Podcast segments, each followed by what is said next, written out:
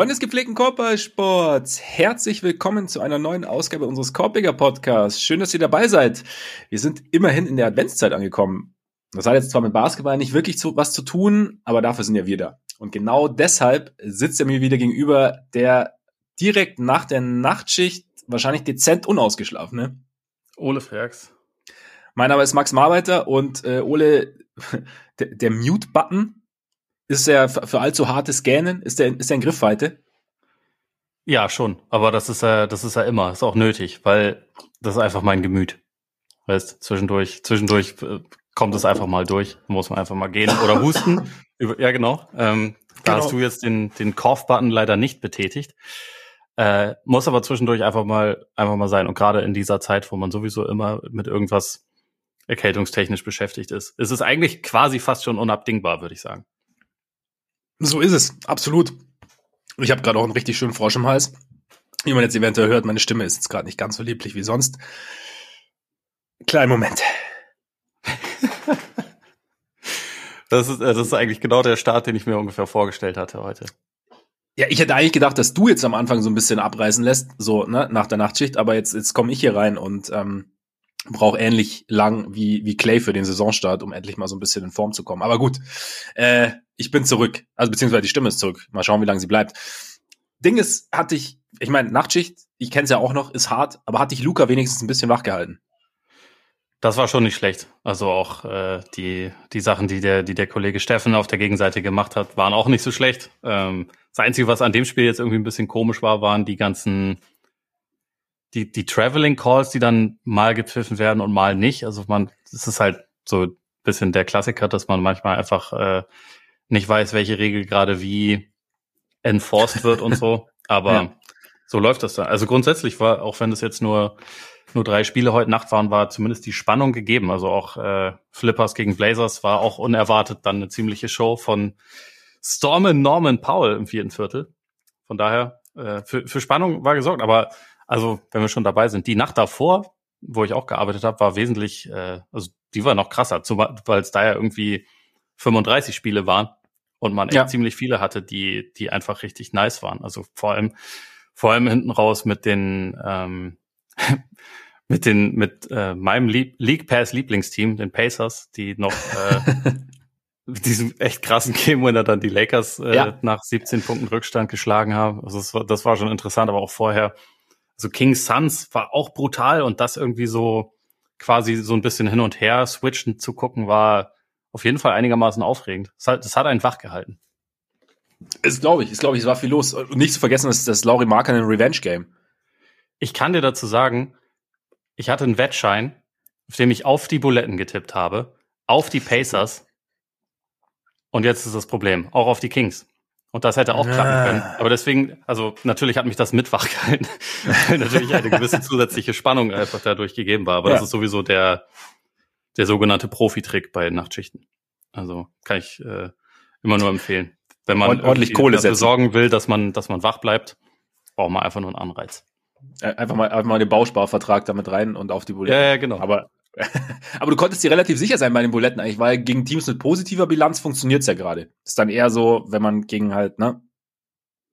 Dann nach, ja. nach Milwaukee und, und Boston dann halt gegen OKC spielt. Und, ne? Dann verliert man das halt mal. Ja. Aber ja, OKC okay. ist ja auch noch anders unterwegs als die letzten Jahre. Das stimmt. Und die Jazz sind halt jetzt ohne Mike Conley einfach auch schlecht. Also auch wenn die Bilanz immer noch äh, so aussieht, als wäre das ein gutes Team. Wir haben letzte Woche drüber gesprochen. Ich glaube ja. nicht an sie, nicht so richtig. Und äh, sie haben jetzt auch fünf in Folge verloren. Also ja, Colin ohne Sexton den Organisator gibt es Probleme.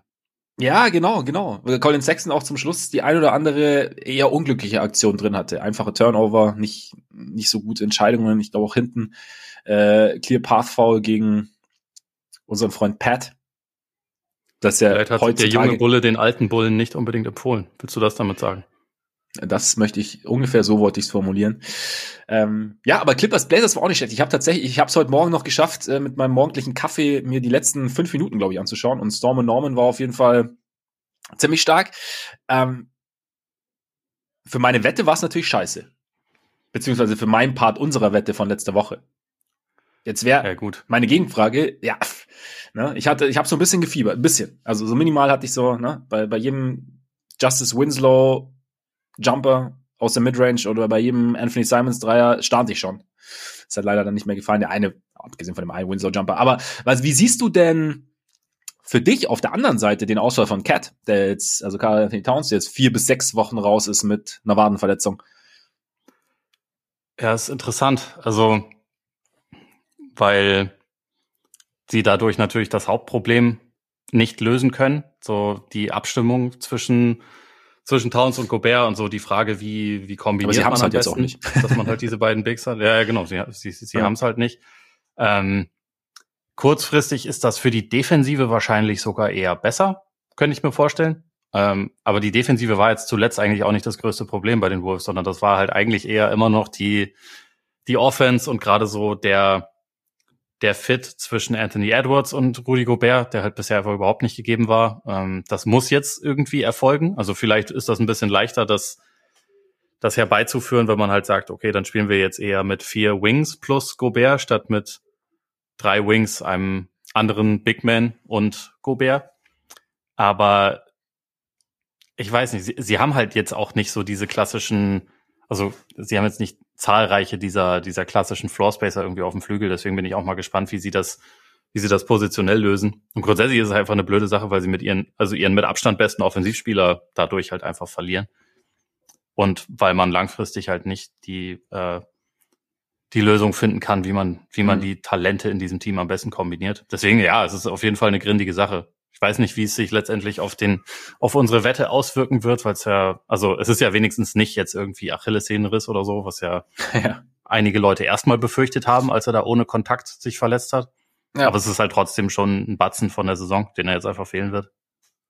Ja, und es ist trotzdem sicherlich eine, eine Verletzung, also auch wenn du die Achillessehne ansprichst, bei der man dann eher vorsichtig vorgehen wird, gerade bei einem, bei einem großen Spieler. Also ich meine, Kevin Durant kam ja auch nach so einer Wadenverletzung relativ schnell zurück. Also von daher, keine Ahnung, ich denke mal, da, dass sie da eher konservativ rangehen werden und dann, ja, dann können sie halt auch das Pick and Roll zwischen Gobert und, und Towns nicht weiter einnehmen, was natürlich schade ist. Weil das ist tatsächlich schade, ja.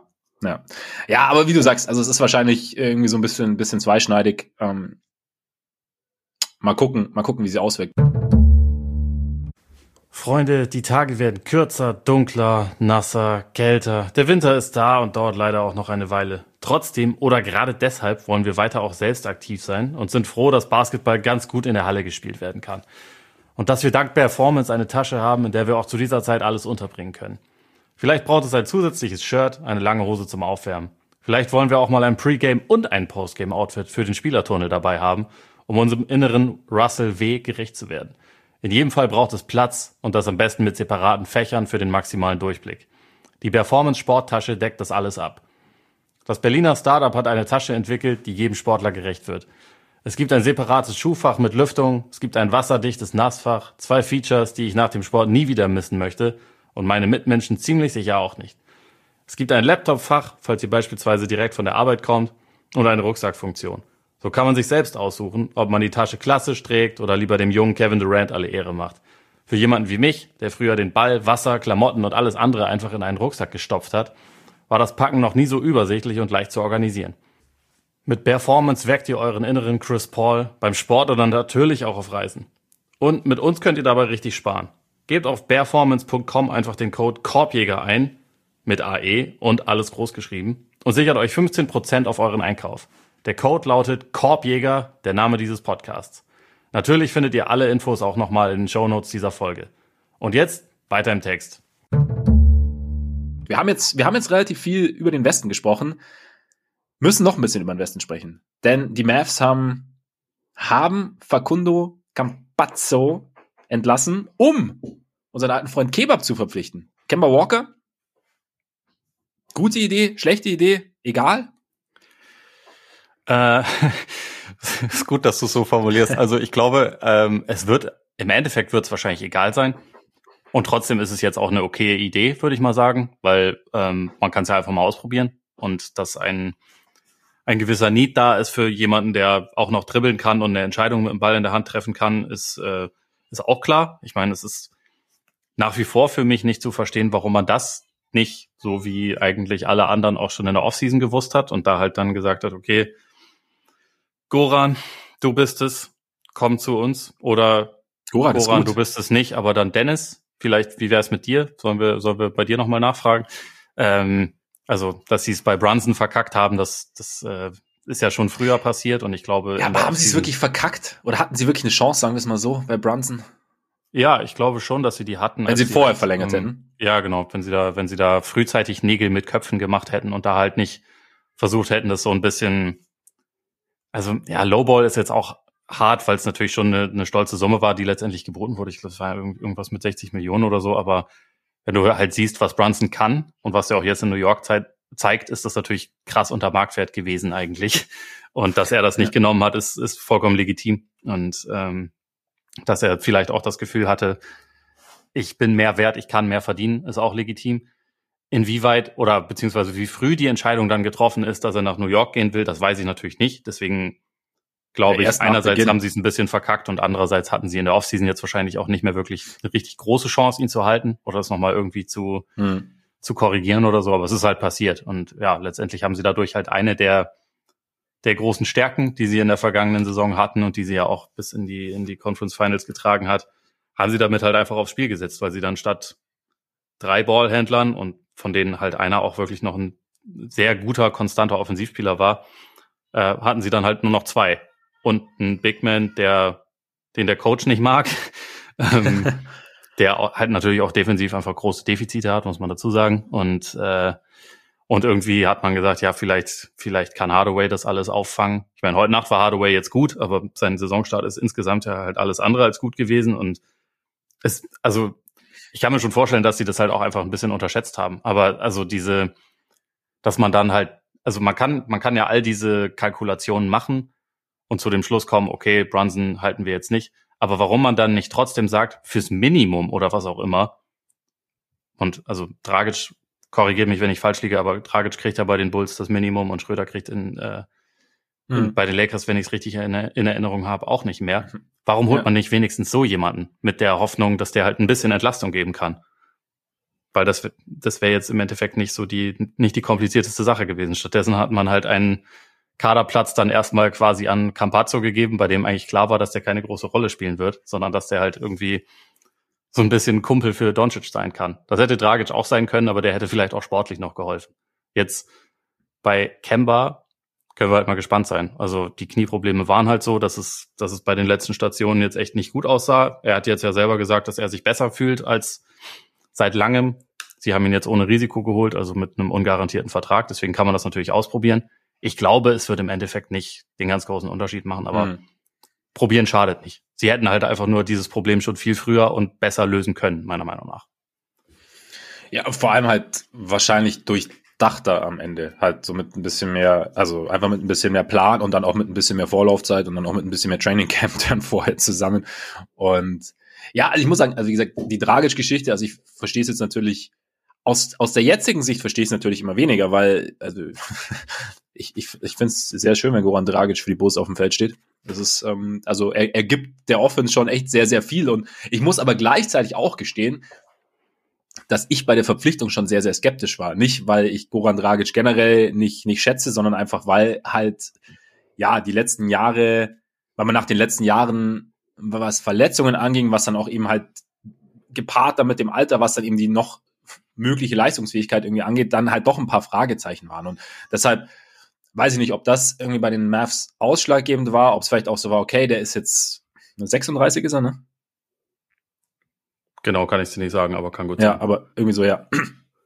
Ist jetzt, hat die, die Mitte der 30 hat er, glaube ich, schon überschritten auf jeden Fall und ähm, hat jetzt auch noch eine EM gespielt. Wie, wie kommt er durch so eine Saison, gerade wenn man auf die letzten Jahre schaut mit den ganzen Verletzungen und man dann sagt, okay, vielleicht, weiß ich nicht, bringt er uns auf Dauer nicht das Ganze. Dann aber wiederum, eben, hast du halt einen Spieler, der, wenn er fit ist, dann halt äh, einfach ein sehr, sehr smarter Basketballer ist und damit halt irgendwie auch irgendwie zu, dein, zu deinem Star passt, zumal er deinen Star ja auch sehr, sehr gut kennt und schon mit ihm zusammengespielt hat. Also von daher, ja. Ja, und das ist ja für, für NBA-Verhältnisse ein kostenloser Gamble, wenn du ja, jemandem ja, einfach nur einen Förderplatz gibst und einen ja, genau. garantierten, genau. aber trotzdem irgendwie Minimalvertrag. Und sie haben ja. halt, statt auf jemanden zu setzen, der ihnen vielleicht sportlich wirklich helfen kann, haben sie halt diesen Kaderplatz erstmal einfach nur an Campazzo gegeben, bei dem es klar war, dass es nicht der Fall sein würde. Ja, ich meine, gleichzeitig muss man ja sagen, dass Dragic ja dann auch im Sommer äh, gegenüber einer äh, slowenischen Journalisten gesagt hat, dass die Bos ihm halt mehr Spielzeit garantieren konnten oder halt einen gewissen, eine gewisse Spielzeit garantiert haben. Ich weiß jetzt nicht, ob es im, im, Vergleich zu den Mavs war mehr, aber grundsätzlich, Doch, er, hat das, er, er, hat das, er hat ja. das so, sogar ziemlich genau äh, beschrieben. Also er hat, er hat ja. gesagt, dass die Mavs ihm letztendlich gesagt haben, so, wir geben dir gerne einen Kaderplatz, aber wahrscheinlich brauchen wir dich nicht so oft, sondern kann gut sein, dass es eher nur so jedes genau. vierte, fünfte Spiel sein wird. Und da, also, das, das finde ich, also, das finde ich vom damaligen Standpunkt halt her schon vollkommen unverständlich, weil es halt einfach äh, so war, dass sie ja zu dem Zeitpunkt einfach nur zwei Ballhändler hatten. Das, also das ist ja alles eigentlich keine Neuigkeit. Und das war auch, sobald Brunson weg war, war das ja klar, dass das eigentlich etwas ist, was sie wahrscheinlich adressieren sollten. Und dann zu sagen, hm, ja, okay, wir, wir können dich holen, aber ganz ehrlich, eigentlich muss, bist du eher einfach nur als Kumpel von Doncic da und gelegentlich kannst du auch mal zocken, aber so richtig brauchen wir dich nicht. Das ist halt für mich einfach kurzsichtig. Aber naja, deswegen ist es jetzt so gekommen. Sie haben es ja jetzt offensichtlich auch so gesehen und jetzt holen sie jemanden, der zwar jünger ist, aber der halt einfach gesundheitlich noch mehr Fragezeichen mitbringt. Das stimmt, das stimmt. Ich meine, vielleicht, ja, vielleicht muss man aber auch so ein bisschen sehen, ich meine, die Zeit nur ja, sie haben halt gedacht, Hardaway kann das auffangen und so. Vielleicht blauäugig gewesen, Hardaway ist vielleicht auch nicht der Spielertyp, aber das jetzt so abzutun, so nach dem Motto, so, ne? Also ich meine, du hast ja trotzdem, du hast ja trotzdem einen, einen Offensivspieler, der vielleicht ein bisschen mehr auf die Creation anderer angewiesen ist, aber trotzdem hast du ja noch eine zusätzliche Komponente und vielleicht hast du dann einfach einen anderen Plan und hast gedacht, wir machen das so mit den Spielern, die wir jetzt haben, fangen wir es halt anderweitig auf, ohne das eins zu eins zu ersetzen. Ob das jetzt eine gute Idee ist oder nicht, sei jetzt mal dahingestellt. Und dann, es ist gesagt, keine Frage, gute Idee. Die, die Fragezeichen, die Fragezeichen hinter, hinter Dragic, vielleicht war es wirklich keine gute Idee. Die Fragezeichen hinter Dragic kann ich aber aus Sommerperspektive absolut nachvollziehen. Und ich hätte auch, ich hätte auch eher gedacht, als die Bulls ihn verpflichtet haben. Und liegt vielleicht auch daran, dass ich sicherlich nicht jedes Netzspiel letztes Jahr gesehen habe und er bei den Raptors ähm, kaum, kaum gespielt hat, als er noch bei den Raptors war. Ich hätte auch eher gedacht, dass er so derjenige ist, der hin und wieder mal reinkommt, so ein paar Minuten so ein bisschen so eine Veteranenpräsenz halt gibt. Macht er jetzt nicht und, er, und es ist auch gut so, dass er es nicht macht. Trotzdem bewerte ich es natürlich aus der Perspektive und nicht aus der Sommerperspektive. Trotzdem, wie du sagst, man hätte ihm mehr Chancen einräumen können, klar. Jetzt ist es so, und bei, bei Kemba, ja, Gamble und Dennis Schröder war halt auch noch da. Wenn man, wenn man und Dennis Schröder war auch noch da. Ist ja. es nicht, dann hätte man, hätte ja. man halt Schröder einfach holen können. Der hätte auch, der hat, wenn ich es richtig erinnere, ja doch klar, der war ja auch, ähm, oder nein, Quatsch, die haben sich verpasst. Er war nicht bei den Lakers als Kid dort Assistant. Nee, war. Aber so, wenn, wenn man bedenkt, dass das Kid eigentlich Spieler hasst, die nicht verteidigen können, hätte man sagen können, okay, Schröder ist da jetzt zwar auch nicht unbedingt eine Granate, aber er hat auf jeden Fall defensiv wesentlich mehr Upside als ja. Kemba, auch als Dragic. Vielleicht nicht unbedingt als Campazzo, der aber halt einfach äh, dabei auch gerne unsportlich und brutal agiert und sowieso nicht so viel auf dem Feld stehen sollte. Egal. Äh, jedenfalls haben sie jetzt Kemba. Mal gucken, was es ihnen bringen wird. Ja. Wobei, haben sie sich wirklich verpasst? Ich bin mir gerade nicht sicher. Haben sie nicht eine Saison zusammen gemacht? Kid war. Nee, ja, so, stimmt. Sie haben, sie hatten eine Saison zusammen, ne? Doch, die, die, die 2021er Saison, Saison, oder? Bei den Mavs übernommen. Ja, genau. Ja, genau. Nee, dann, dann hast du recht, ja. Ich, äh, wie gesagt, ich bin müde. Ja, e-, eben. alles entschuldigt heute. Absolut. Da ist natürlich, ja, aber vielleicht, weiß ich nicht, vielleicht ist dann Kit auch nicht der größte Schröder-Fan gewesen. Ja, Kann sie, waren, sein. sie waren ja bei der, bei der EM am Start, um sich äh, Schröder anzugucken. hätte, man, hätte man zum Schröder-Fan werden gut. können. Ja, ja, ja, ja. Absolut. Also von daher, ja, keine Ahnung. Also vielleicht haben sie auch gucken. einfach Kacke gebaut. Man kann das ja auch mal so sagen. Kann okay. auch sein. Ja, vielleicht vielleicht hatten sie eine Idee, die nicht funktioniert hat. Und ähm, schauen wir mal, schauen wir mal, wie es im, wie es Richtung April aussieht. Jetzt, wie gesagt, letzte Nacht gegen die Warriors gewonnen, aber eigentlich, eigentlich wollten wir auch gar nicht so viel über den Westen sprechen. Wir wollten eigentlich über den Osten sprechen, weil wir letzte Woche über den Westen gesprochen haben. Wir haben nämlich den Westen sortiert und jetzt sortieren wir den Osten. Und dabei kommt einer zur Sprache, der gerade ja, ziemlich solide unterwegs ist. Vor allem einer, dessen, ich weiß nicht, vielleicht haben wir es vorhergesehen sogar. Auf jeden Fall haben wir den auf Patreon ziemlich intensiv besprochen. Patreon fragt ihr euch jetzt natürlich. Nein, Quatsch, fragt ihr euch wahrscheinlich nicht, wenn ihr schon das eine oder andere Mal zugehört habt. Auf jeden Fall, denn unter patreon.com slash Korpiger Podcast und Korpiger mit. Richtig. Könnt ihr uns einerseits mit monatlichen Beiträgen unterstützen. Vielen, vielen Dank, an alle, die das schon tun. Und andererseits gibt es dafür eben extra Content, zum Beispiel in Form des Sehtests. Beim Sehtests schauen wir uns einzelne Spieler genauer an und sprechen über sie. Und der letzte war Tyrese Halliburton von den Indiana Pacers, den wir dann als vielleicht neuen, etwa, vielleicht haben wir uns sehr weit aus dem gelegt, aber vielleicht als neuen Point Guard bezeichnet haben. Es gibt Anhaltspunkte, dass wir, wir vielleicht. Uns, wir lagen einfach richtig, wenn ich, wenn ich ganz ehrlich bin. Anders als die Mavs meinst du? Anders als die Mavs ja. lagen wir richtig. Ja, ja. Wobei mir aufgefallen ist, es gibt noch einen äh, legendären Point Guard, mit dem man ihn noch ein bisschen besser vergleichen kann als mit dem, mit dem Point Guard. Aber dazu kommen wir dann vielleicht bei den Pacers. Okay, ich bin gespannt. Ja, denn wir wollen jetzt nicht, wir wollen nicht vorgreifen. Wir fangen ja immer entweder oben oder unten an. Und die Frage auch heute, ich hoffe, du bist bereit, weil du bist ja bist nicht ausgeschlafen, aber wo willst du anfangen, Ole? Erstmal muss ich noch mal ganz eine ganz kurze Detour durchführen. Es tut mir leid. Ah, ja, richtig. Äh, ja, nee, richtig, genau. Alles gut, äh, weil wir äh, also es, es tut mir natürlich schreck, schrecklich leid, weil wir gerade schon äh, um, um Support gebeten haben. Das muss ich jetzt noch mal tun. Aber ich wollte nur darauf hinweisen, ähm, ich mache ja noch einen anderen Podcast gemeinsam mit den, mit den Kollegen Len Werle und André Vogt. Hall of Game heißt der, wo wir uns sehr äh, detailliert die Karrieren von legendären Spielern angucken, also letztendlich von den, von den 75 Besten, die ja letztes Jahr gewählt wurden, was in, in Wirklichkeit 76 waren, aber ihr wisst, was das Prinzip ist.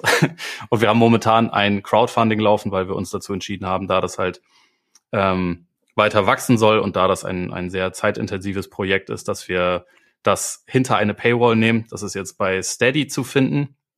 Ich pack den Link dazu auch nochmal in die Show Notes und wer Wer sich diesen Podcast noch nicht angehört hat, die Folgen, die wir bisher gemacht haben, die bleiben auf jeden Fall auch öffentlich. Das heißt, wenn man sich nochmal ein Bild davon machen will, kann man das relativ easy auch immer noch tun. Und jetzt. Und sollte man. Sollte man. Ne? Genau, das hast du ja. jetzt gesagt. Aber ich, ich, gesagt, ich stimme aber, zu in dem ja? Fall. Und das war's schon. Und das war's. Ja, okay. Und dann aber, wenn du gerade, wenn du gerade dann schon so, wie gesagt, auf jeden Fall, ich kann es nur empfehlen, hört, hört definitiv mal rein und unterstützt dann natürlich auch, wenn ihr wollt. Und damit zum Osten. Aber wohin im Osten? Ja, wäre es nicht eigentlich fair, dass du das mal entscheidest, weil ich es letztes Mal entschieden habe? Ach so, du meinst, ja. Gut. Dann würde ich sagen, fangen wir mal so. Willst du, willst du früh oder spät über die Bulls reden?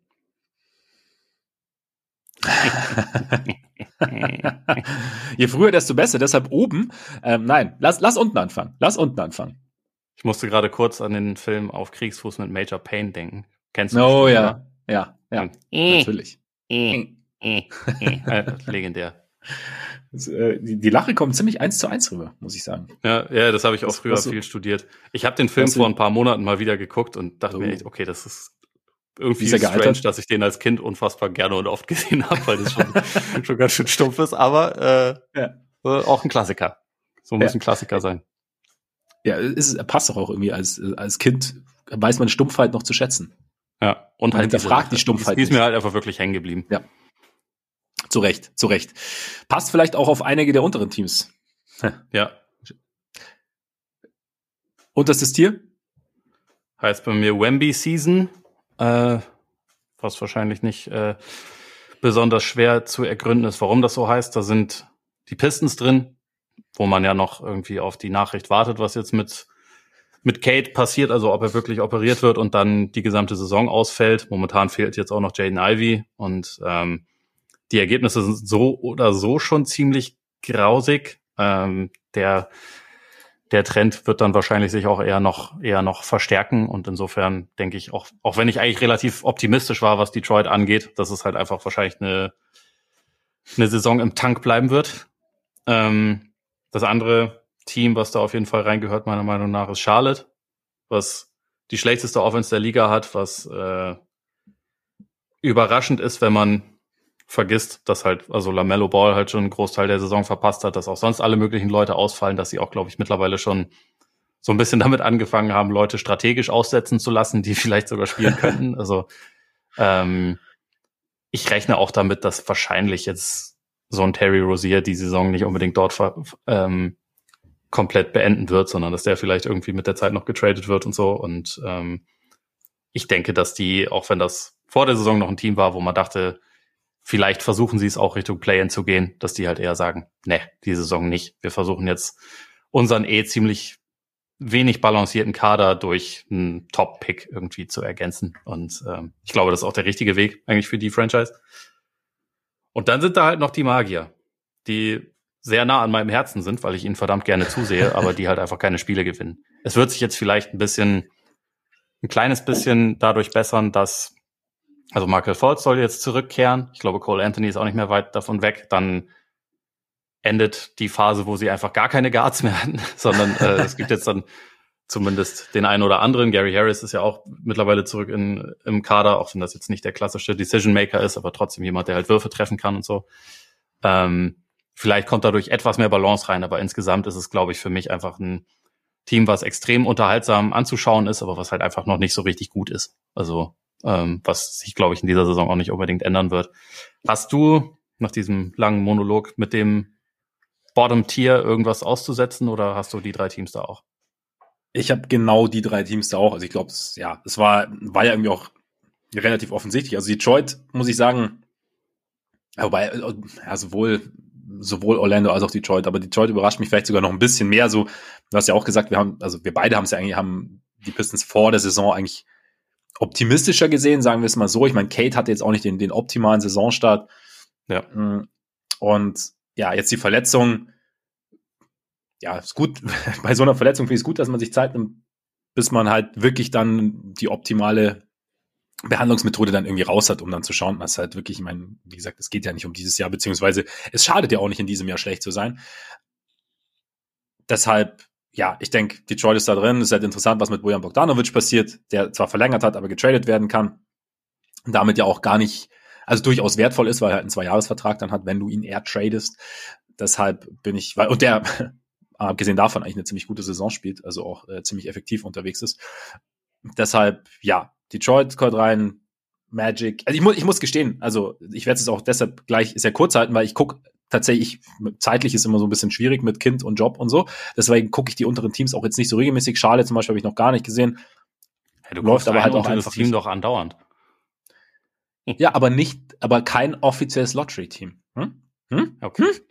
Noch nicht, noch nicht. Kommen wir gleich noch dazu. Aber genau, die Magic. Ja, viel Talent, viel Jugend, viel Plattitüde meinerseits. Ganz kurz die Ball-Ball-Experience. Ich wollte es gerade sagen, ich habe dir ja neulich, neulich gesagt, du sollst dir Shay mal angucken. Ja. Ähm, ich glaube, damit hatte ich recht. Ich, ich kann dir nur sagen, guck dir Orlando durchaus auch mal an. Also wegen Franz natürlich, wegen Bowl, wegen Banquero. Das ist halt schon ja. einfach ein Team, was, das ist einfach sehr funky. Und äh, die haben, die haben talentierte große Leute. Also jetzt gerade ist ja, ist ja Wendell Carter leider raus, aber teilweise haben die halt schon echt Lineups, wo Wendell Carter eigentlich so quasi der kleinste auf dem Court ist als Center. Und das mhm. ist schon äh, sehr interessant, sich das anzugucken. Und was Bull teilweise, also was der jetzt halt Pull-up-Dreier reinrotzt, dass der halt immer noch, immer noch echt krasse Quoten hat, das ist schon nicht schlecht. Ich finde es zwar immer ein bisschen albern, wenn Leute dann sagen, oh, Wembanyama spielt doch schon in der NBA, ähm, weil das dann doch irgendwie noch mal ein bisschen, also gerade körperlich und gerade gerade defensiv, was die Flexibilität angeht, also liegen ja. da halt schon ein paar Welten dazwischen, weil mit Bull kannst du eigentlich, ja, da kannst du jetzt nicht unbedingt alles mit, mit dem spielen. Drücken wir es mal so aus. Ähm, ja. Er hat ein paar Sachen, wo er halt dann schon auch mal seine Blocks bekommt und so, aber er ist natürlich auch angreifbar. Aber es ist super unterhaltsam. Und ich finde es halt irgendwie mega cool, weil man ja das über die letzten Jahre wirklich nicht unbedingt ahnen konnte, dass in dem noch so ein produktiver NBA-Spieler steckt. Und das ist er jetzt einfach. Und äh, sieht dabei anders aus als jeder andere, der in der NBA rumläuft. Und also in, insofern ist es schon irgendwie eine Show. Ja, ich, die Frage wollte ich dir tatsächlich stellen, was du so von diesen Kommentaren eben hältst Richtung oder diesen Vergleichen Bobo und, und Wembanyama und ja, äh, man kommt halt schnell dann, ne? beide groß, beide können von draußen treffen und den und bis haben, haben Ballhandling.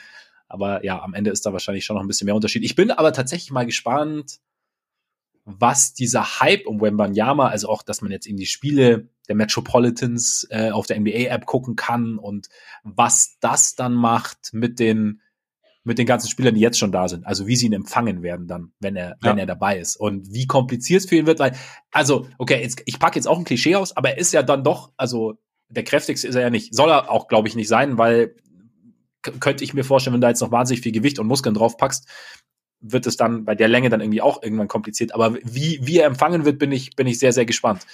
Ähm, Banquero hat jetzt auch dieses Zitat gehabt mit dem Victor Guy und eigentlich haben sie auch da schon so einen wie, wie Bobo und bla bla bla. Also ja, wie, wie, wie so, ein so ein Hype dann immer bei, bei den Arrivierten quasi ankommt, ist ja, ist ja schon immer so eine Sache. Von daher bin ich, bin ich sehr gespannt, wie das dann sein wird. Aber da haben wir ja noch ein bisschen ja. Zeit.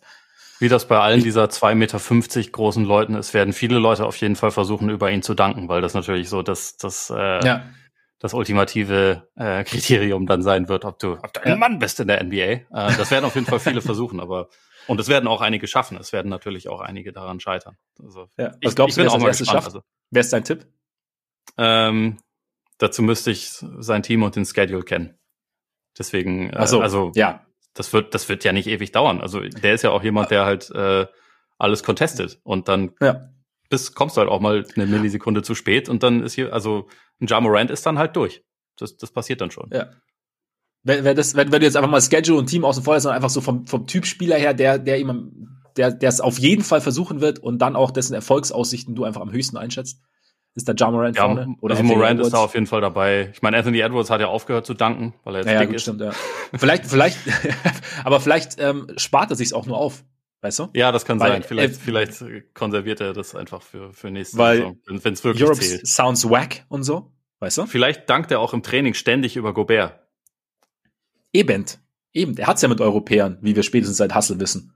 Ja, das stimmt. Na, ja. Ja, also momentan wären das wahrscheinlich schon die, die Leute, die man da, die man da nennen könnte. Oder ist ja doch Zach Levine? Ach, ja, lass uns, genau, lass uns zum nächsten Tier überkommen. Ja, so clever, wirklich sehr gut. Aber effektiv. Ja, ja. ja ich habe nämlich endlich, auch endlich mal die Bulls ins Gespräch gebracht, wo es halt dann auch wirklich angemessen ist. Ja. Ja, ich finde, ich finde es ja. eigentlich.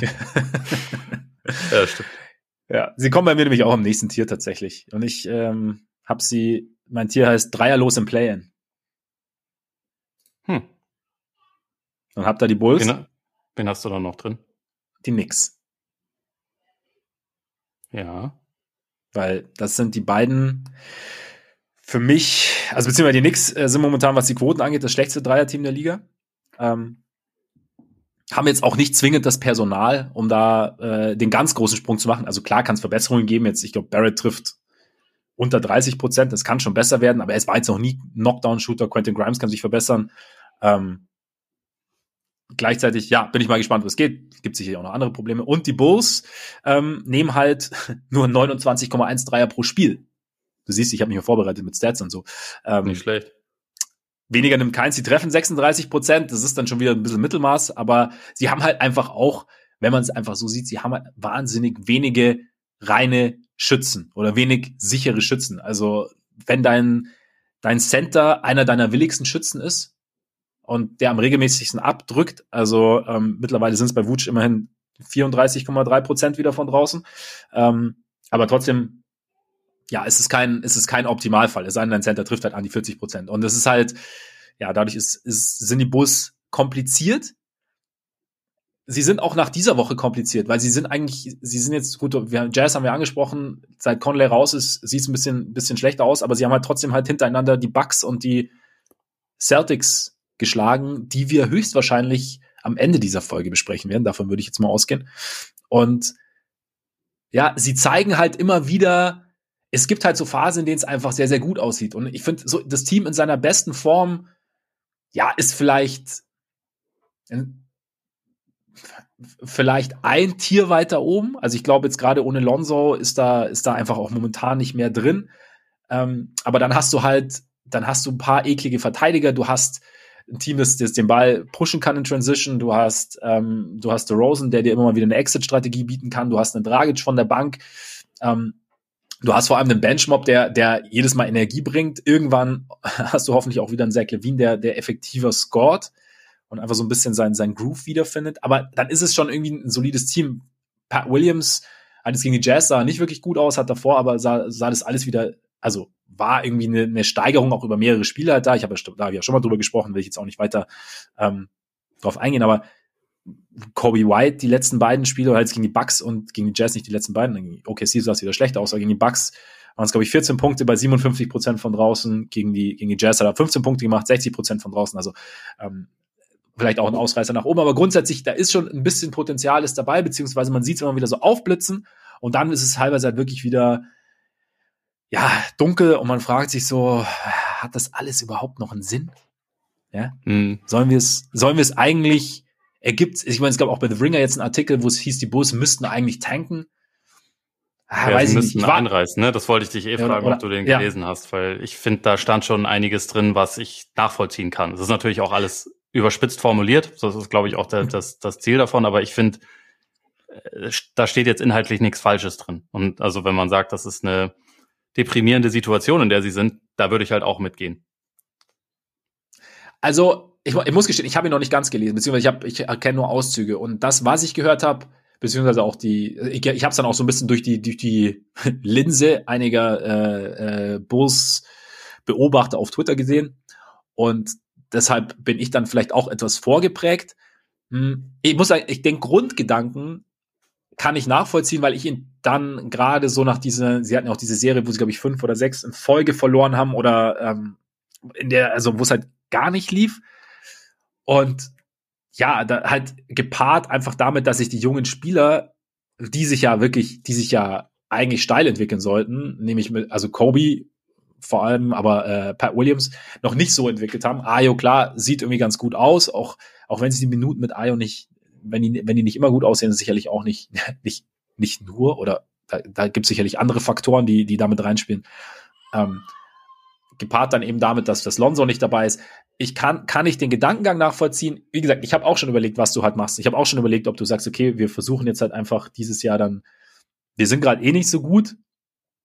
Ähm, und wir lassen halt abreißen. Wir schauen, dass wir könnten ja, ich finde halt die Situation, ich habe einen ganz interessanten Kommentar gelesen bei Twitter, ich glaube von Mark Kay war das, der auch bei CHGO äh, Bulls dabei ist, der gesagt hat, also es wird ja auch so ein bisschen vorgeschlagen, okay, du tradest zum Beispiel Rosen für Picks, du versuchst irgendwie Levine loszuwerden für Picks und dann hast du eigentlich ja relativ schnell wieder, wieder Dra äh, Draftkapital. Und in dem Moment, in dem du Draftkapital hast und äh, dann noch Spieler wie, wie vielleicht Lonzo, keine Ahnung, wie gut der zurückkommt, du hast noch junge Spieler, dann ist deine Situation schon und, und dazu noch ein bisschen Cap Space, dann ist deine Situation schon wieder, wieder gar nicht so aussichtslos und so dunkel, weil du kannst sie, du, kann, du hast Spieler, die, die für für gewisse Teams interessant sein können, die, die ein Skillset mitbringen, das in der Liga interessant ist. Ähm, und, und damit, also du bist jetzt nicht irgendwo in einem Niemandsland. Und von daher, ja, ich habe ganz schwarz mal möchte ich nicht. Ich muss, ich muss gestehen, mir macht es gerade jetzt nicht so mega viel Spaß. Ähm, aber so dieses, ja, du weißt ja, ich war immer so der Verfechter, ich bin auch gern der Verfechter von, jetzt lass doch auch mal so ein bisschen so, den Zwischenschritt machen. Also wenn man, wenn man bedenkt, vor zwei, drei Jahren waren die Bulls halt echt mit einer der Lachnummern der Liga, also auch dank ihres Coaches damals, aber es war einfach richtig schlecht. Und jetzt, letztes Jahr waren sie mehr als respektabel. Ähm, jetzt ist es sehr durchwachsen, aber mit Potenzial zu respektabel. Und für mich ist es auch okay, erstmal kurz respektabel zu sein über einen gewissen Zeitraum. Ähm, und dann zu sagen, okay, von daher, wir sind dann vielleicht auch wieder interessanter für, für Free Agents. Wir haben wieder unsere, unser Ruf in der Liga ist wieder ein besserer und wir bauen, wir gehen dann den nächsten Schritt als, ich brauche jetzt nicht diesen Sprung dann direkt zum Conference Finals oder Conference Semi-Contender. Brauche ich jetzt persönlich nicht. Heißt nicht, dass so ist. Vielleicht, wie gesagt, im Nachhinein, vielleicht der Woods Trade war vielleicht wirklich nicht die beste Idee. Würde ich mittlerweile, keine Ahnung, man, man stünde vielleicht auch irgendwie besser da, wenn man ihn nicht gemacht hätte, was das Spielermaterial angeht. Ich weiß nicht, ob man dann The Rosen bekommen hätte, ob man Lonzo bekommen hätte anderes Platz. Aber grundsätzlich so dieses Ding, ja, sie sind jetzt auch kein Titelkandidat. Das ist für mich äh, in meinen Augen kein Argument, kein, kein Kritikpunkt, weil einfach. Aber das da ist auch nicht das, das Problem, was ich meistens ausmache oder was, also was ja. Leute kritisieren, sondern das Problem ist eher, respektabel ist gut, nur ist der nächste Schritt auch möglich. Und das ist halt, glaube ich, das, wo, also wo mir jetzt bei den Bulls momentan ein bisschen die Fantasie einfach fehlt. Also was auch Und das, damit ja. zu tun hat, dass ich, also immer wenn ich die Bulls sehe, bin ich ein bisschen traurig, Zach Levine spielen zu sehen zum Beispiel. Also den ich also zu seinen besten Zeiten schon unfassbar gerne spielen sehe, weil das halt so diese diese Eleganz, dieser Wurf, dieses dazu aber gleichzeitig auch irgendwie aggressiv und explosiv zum Korb gehen und so. Und also wenn der jetzt versucht zu finishen am Korb, sieht das halt schon echt schwierig aus. Und also man kann hoffen, dass das besser wird, aber ich dachte eigentlich, das sollte jetzt besser sein. Und ähm, klar, also das Problem ist, wenn jetzt, also auch wenn man sagt, Pat Williams entwickelt sich noch, also wir haben, wir haben ja schon öfter über ihn gesprochen, bis er dann an einem Punkt ist, wo er halt richtig gut ist, ist dann DeMar DeRozan noch gut? Was ist mit Wutsch? So, und also ich glaube, dass halt, das war auch ähm, ursprünglich ja das, was ich kritisiert habe an diesem Vucevic-Trade, dass man sich damit halt einfach so viele Möglichkeiten irgendwie verbaut hat, wie man ein Team geduldig aufbauen kann. Und das, was du eigentlich sagst mit, kann auch mal geduldig sein und nicht sofort diesen Schritt zum Contender machen, da gehe ich voll mit. Nur ich finde, das ist überhaupt nicht das, was die Bulls über die letzten zwei Jahre gemacht haben, sondern das war extrem ungeduldig. Und dadurch sind sie jetzt in einer Situation, wo es halt echt schwer ist, ähm, in eine Richtung raus, also beziehungsweise in eine gute Richtung rauszukommen. Weil das Maximum jetzt, wenn man, selbst wenn man sagt, Lonzo kommt dann irgendwann zurück, ist ja, oder, also ich meine, wer weiß, was mit Lonzo passiert, aber sagen wir mal, das Maximum für das Team, was man jetzt gerade hat, ist ja irgendwie respektabel sein.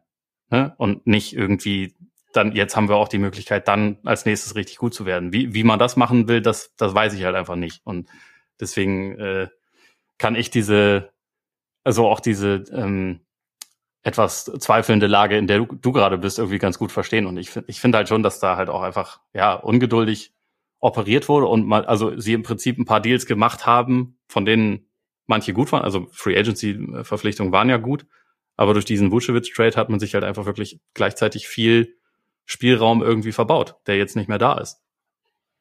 Ich glaube, also wie gesagt, ich bin auch kein Fan des Vucevic Trades. Ich glaube halt, was ich oder ich, ich bilde mir ein, dass die Idee halt einfach ist, okay, wir haben schon ein paar Spieler mit Talent, wir wollen jetzt halt auch einfach mal, habe ich auch schon ein paar Mal gesagt, wir wollen, dass sie auf einem gewissen Niveau auch mal performen müssen. Dass es, dass es nicht darum geht, okay, scheißegal, wie wir spielen und, und Levine legt halt 30 Punkte auf und ist gut, sondern einfach, okay, wie, wie funktioniert es in einem, in einem anderen Setting und halt auch einfach so eine, so eine Kultur zu installieren. Und ja, es gibt dann irgendwie Timelines, aber manchmal denke ich mir, dass wir uns einfach auch als Beobachter sehr dann irgendwie sehr in so, in so Schablonen denken und dann, okay, Pat soll sich entwickeln. Und ah, vielleicht auch nicht, weil ich glaube, Pats Entwicklung tut, also sagen wir mal so, die jetzige Konstellation, glaube ich, beschleunigt Pats Entwicklung nicht.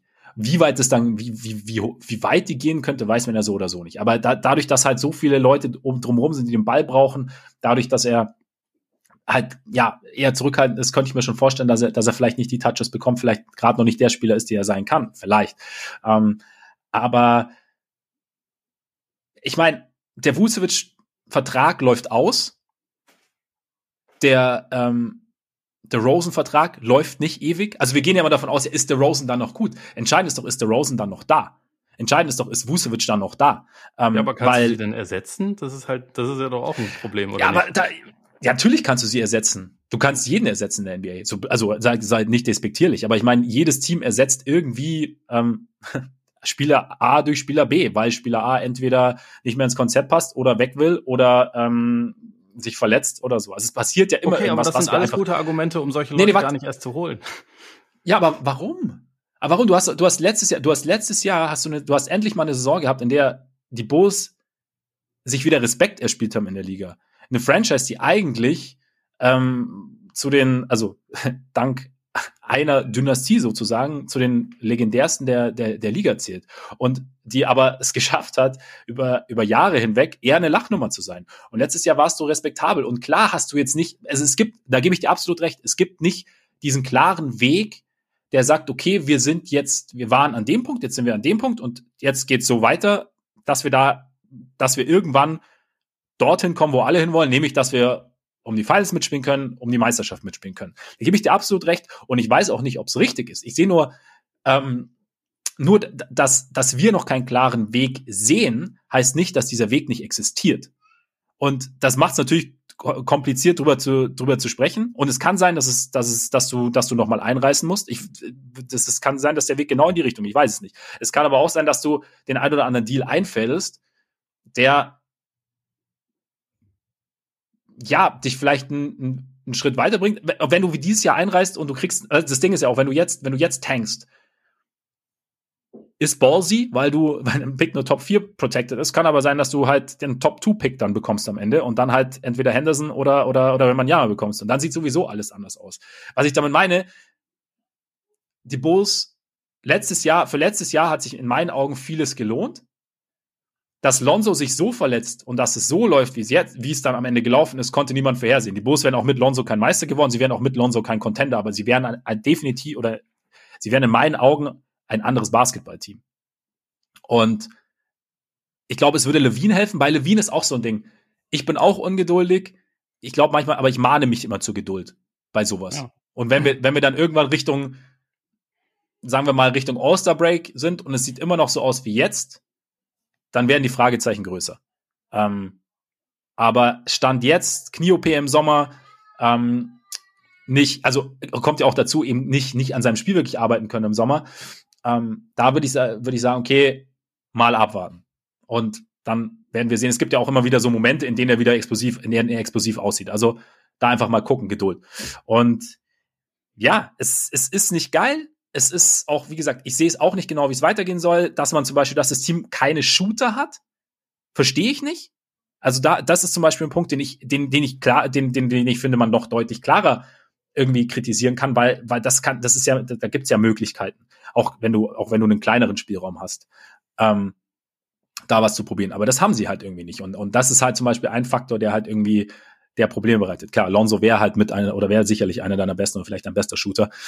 Ähm, der ist verletzt, aber trotzdem, dass da halt auf dem Flügel, dass das Team, dass, dass das Team so ein bisschen unrund ist. Also auch was die großen Positionen angeht, was so ein bisschen die Athletik angeht, so das Shooting angeht. Das finde ich eher so die Zusammenstellung. Die einzelnen Deals weiß ich nicht. Wie gesagt, manche Wege sieht man erst, wenn man sie geht.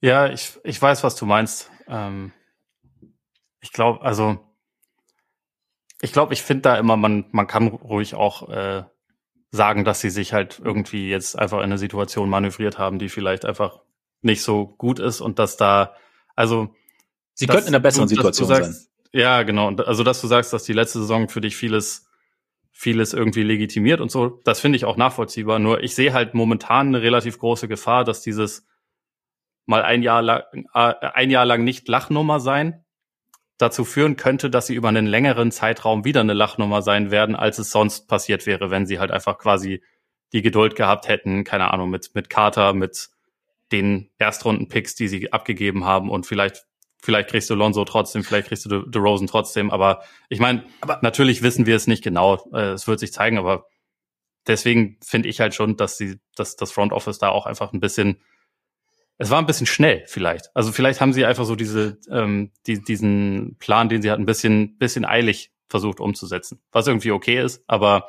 dadurch sind, und ich meine, dadurch, dass wir jetzt auch viel über sie diskutiert haben, ist für mich auch äh, legitimiert, dass ich sie in ihr eigenes Tier gepackt habe bei mir, die Bulls, und zwar die KOC Range, aus dem, äh, aus Reminiszenz an deinen guten Freund Kevin O'Connor, der gerne ja fordert, blow it up bei allen möglichen up, Teams. Ja. Ja. Ähm, ich weiß nicht, ob ich finde Blow It Up, aber ich habe ja vor der Saison schon mal den, den Tipp abgesetzt, dass The Rosen vielleicht die Saison nicht dort beendet. Und ähm, ich finde, es gibt schon, es gibt, es gibt schon Argumente, das zu machen. Ähm, das, das rettet dich jetzt nicht aus jeder Situation und so. Und es ist auch irgendwie schade, weil The Rosen ja einfach auch ein geiler Spieler ist. Also der auch wirklich bei den Bulls echt nochmal sich in, ins Rampenlicht gespielt hat auf eine Art und Weise, wie es einfach vorher nicht mehr der Fall war und auch nochmal gezeigt hat, was, also wie er auch einfach gereift ist als Offensivspieler, auch mhm. so als Decision Maker und so. Nur ich glaube halt, bei Levine, der Vertrag ist noch sehr lange, er ist momentan einfach auch nicht so gut, ähm, wie dieser Vertrag es quasi suggeriert. Und Vucevic ist sein eigenes Thema. Für The Rosen könntest du halt wirklich viel bekommen und dadurch halt einen, einen ähm, etwas anderen Aufbau so ein bisschen beschleunigen. Aber also gleichzeitig fände ich es aus Bulls Perspektive wahrscheinlich auch äh, schade, wenn mein momentan mit Abstand bester Spieler dann weg ist. Aber das, das ist halt, glaube ich, so ein bisschen das, das Problem. Und also weshalb ich auch finde, die sind einfach in einer sehr, sehr, sehr, sehr komplizierten Situation. Ja, aber es ist interessant, also mal ganz allgemein, weil wir halt immer, so Geduld ist immer so ein Thema, dass wir dann so gern gern situativ einsetzen. Also einerseits, wenn ein Spieler zurückkommt von einer Verletzung, haben wir irgendwie wenig Geduld. Ähm, wenn junge Spieler nicht performen, dann verlieren wir auch schnell die Geduld. Aber ein Front Office soll dann die Geduld haben über das ein Front Office, das den Spieler jeden Tag sieht äh, und der Spieler über eine, eine drei, über ein Jahr, zwei, drei Jahre, vielleicht auch nur eine Dreivierteljahr ähm, nicht nicht seine Rolle findet und dann sagt, okay, irgendwie das, was wir sehen, genügt uns nicht und dann an anderer Stelle funktioniert dann sagen wir, hätten sie mal Geduld gehabt.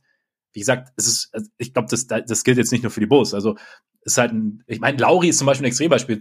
Ich, der Lauri von jetzt hat mit dem Bulls Lauri gar nichts zu tun und das, da, da gab es so viele Faktoren sicherlich, die damit reingespielt haben und vielleicht hätten die Bulls es irgendwie auf irgendeine andere Art irgendwie an, unleashen können sozusagen. Die Situation in Utah ist jetzt halt einfach eine ganz andere, als es, als es in, in, in Chicago der Fall war, als es auch in Cleveland der Fall war und, und, und, und bei Carter ist es ja genauso. Und manchmal kannst du noch so viel Geduld haben und, und es ergibt irgendwie Sinn, weiterzuziehen. Und vielleicht brauchst du auch jetzt in der Situation einfach die Geduld zu sehen, okay, wie, wie, wie kann sich das, wie können wir damit weiterarbeiten? Ich gebe dir recht, es ist keine optimale Situation. Also ich sage auch nicht, dass, dass das Front Office alles richtig gemacht hat und dass es das alles perfekt lief und dass ich jeden Trade, jedes Signing genauso gemacht hätte, was sowieso auch kein Qualitätsmerkmal wäre. Aber ja, Geduld ist, ist ähm, kann, also man kann das Argument Geduld immer anführen. Man kann auch jetzt sagen, ja, man muss ja immer mit dem Bus jetzt Geduld haben, wenn Lonzo zurückkommt, wenn, bla, weißt du, wie ich meine? Schon, das wobei ich nicht finde, dass das stimmt. Aber das ist, äh, das ist ein anderes Thema. Oder, oder sagen wir mal mit dem Weg, wie sie, wie sie, wie sie mit den Spielern jetzt verfahren, die sie haben, was auf dem Trademark los ist, wie, wie sie dann, aber würdest du, würdest du einreißen, wenn du sagst, du hast die, die Chance, dass du deinen Pick verlierst, ist höher, als dass du ihn behältst. Würdest du dann sagen, ich reiße jetzt ein? Schwierig, wenn ich mir auf andere Art und Weise äh, mich in eine gute Situation manövrieren kann, dann äh, vielleicht nicht. Aber wenn ich das nicht kann, dann würde ich halt vielleicht sagen, okay, wenn ich aber eine der vier schlechtesten Bilanzen schaffe zu kriegen, und ich meine, das ist ja jetzt noch möglich, bei, ich glaube, acht Siege haben sie. Ähm, das geht ja theoretisch Neun. schon noch. Neun, okay, sorry. Also, dann, dann ist natürlich alles vorbei. dann kannst du zumindest eine 52-prozentige Chance haben und also keine Ahnung, du Franz Wagner haben sie auch schon verloren. Also letztendlich ist es halt äh, es ist, ähm, Wobei man ja auch, auch nicht automatisch Franz Wagner pickt, wenn man vor den Magic gepickt hätte in dem Draft, ne? Muss man ja auch sagen. Hätte man machen sollen. Ja, eben. Auch, nee, aber auch wenn man Light Years ahead ist. Hätten auch die Krieger machen sollen, ja, absolut. Ja, ja, ja. Nein. Nee, du hast, ganz ehrlich, ich, ich widerspreche immer so ein bisschen, ich widerspreche dir jetzt nicht grundsätzlich, ich, ich verstehe alles, was du sagst und es ist halt, es entbehrt auch nicht jeglicher Grundlage, also ganz im Gegenteil. Es ist, es ist kompliziert und so. Es, ich ich mach's tatsächlich auch nicht, weil ich dich ärgern will. Also ich, ich weiß, ich weiß, es sind alles, du, es sind absolut, es sind absolut valide Argumente, die du vorbringst. Ich versuche immer nur so ein bisschen dann auch auch für mein persönliches Seelenheil, ähm, die noch, noch die andere, die andere Perspektive irgendwie einzunehmen und zu gucken, okay, was ist denn dahinter? Und nicht nur, okay, es ist jetzt halt, es sieht auf den ersten Blick kompliziert aus und es ist kompliziert, sondern was, was kann da noch entstehen? Beziehungsweise was sehe ich einfach nicht, was entstehen kann? Weil oft ist es ja, passieren ja Dinge, die wir nicht sehen, die wir nicht vorhersehen. Und dann sieht alles sowieso ganz anders aus, als wir dachten. Das glaube ich eher so. Ja. Aber lass mal weitergehen, oder? Weil sonst, also es sei denn, ja. du willst, willst dem noch was äh, hinzufügen.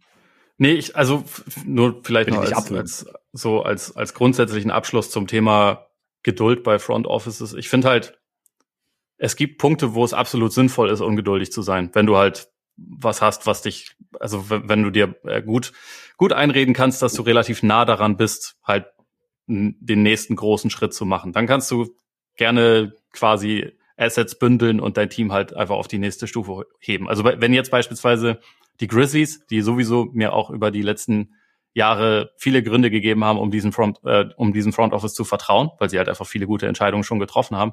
Wenn die jetzt sagen würden, wir brauchen jetzt eigentlich noch genau einen Spieler und dann sind wir vielleicht nicht mehr nur einer von den Kandidaten, sondern dann, dann können wir vielleicht sogar der Favorit in der Western Conference sein, fände ich vollkommen legitim, wenn die jetzt sagen, dann sind wir jetzt ungeduldig.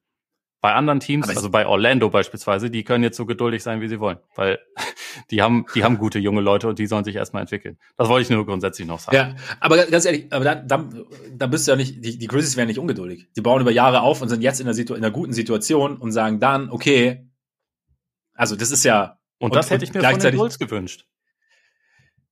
Ja, aber die Bulls hat, waren ja nicht in der Situation. Also Wendell Carter, also wie, wie viel, alle Leute, die jetzt Wendell Carter anschauen, und sagen so, hey, der ist ja richtig gut, weil die jetzt Lauri sehen und sagen, hey, der ist ja richtig gut. Und wie viele Leute haben denn während dieser Zeit bei den Bulls die beiden genau verfolgt?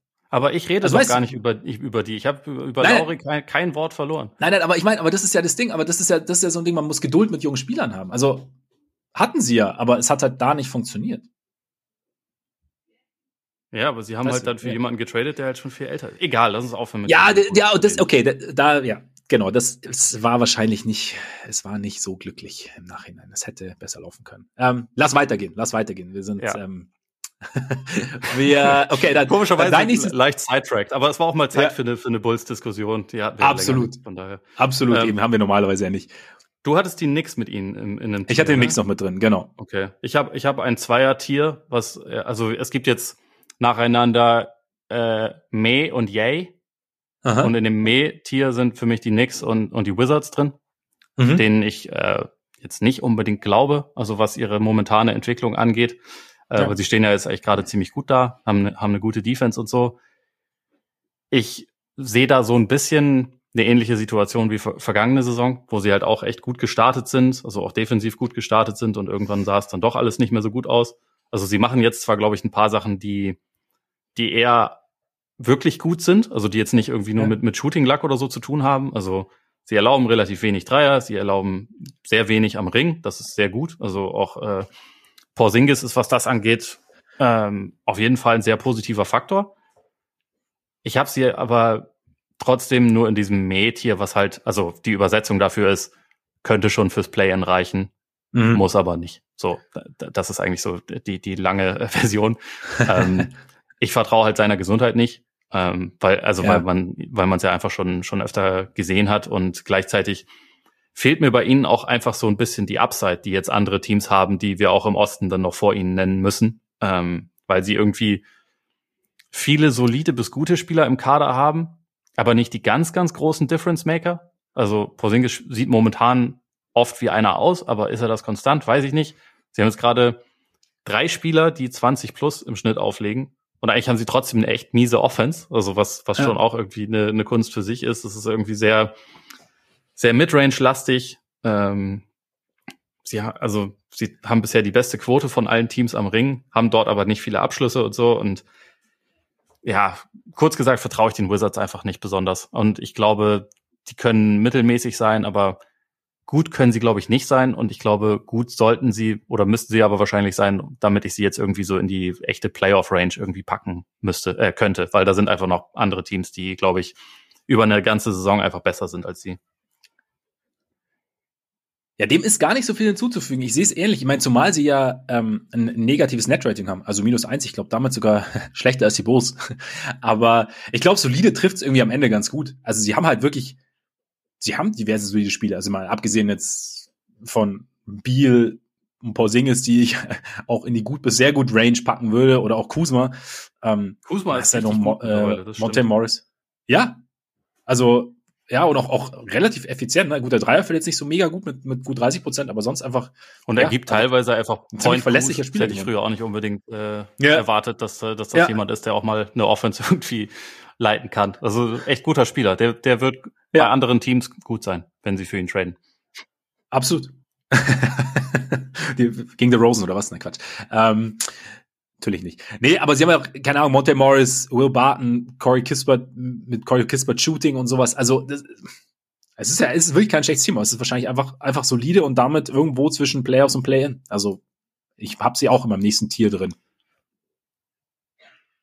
Ja, Deshalb. Ja, ich glaube, also bei ihnen und auch bei den, bei den Knicks, also deswegen habe ich sie auch so ein bisschen miteinander gruppiert. Bei beiden sehe ich jetzt nicht die ganz großen Sprünge nach, nach oben oder nach unten. Ja. Und also ja. was halt so der, für mich der Unterschied zu den Bulls ist, dass ich bei den Bulls noch am ehesten einen Weg sehe, wo sie halt, also wie sie halt relativ schnell einreißen könnten. Deswegen habe ich sie so ein bisschen von dem, von den beiden mhm. separiert. Aber man könnte sie auch eigentlich ohne Probleme einfach zu dritt gruppieren. Das, das würde schon auch gehen.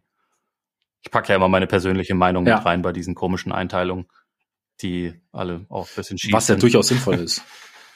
wenn, wenn du einteilst, dann ähm, nee, absolut. Also ich, ja, hab dem nicht, nichts hinzuzufügen. Und hast du zu den Knicks noch irgendwas, was du jetzt irgendwie vom ähm, was du unbedingt loswerden musst oder Brunson ist geil. Was, was macht dich? Äh, also echt, ja. der, der spielt echt sehr gut.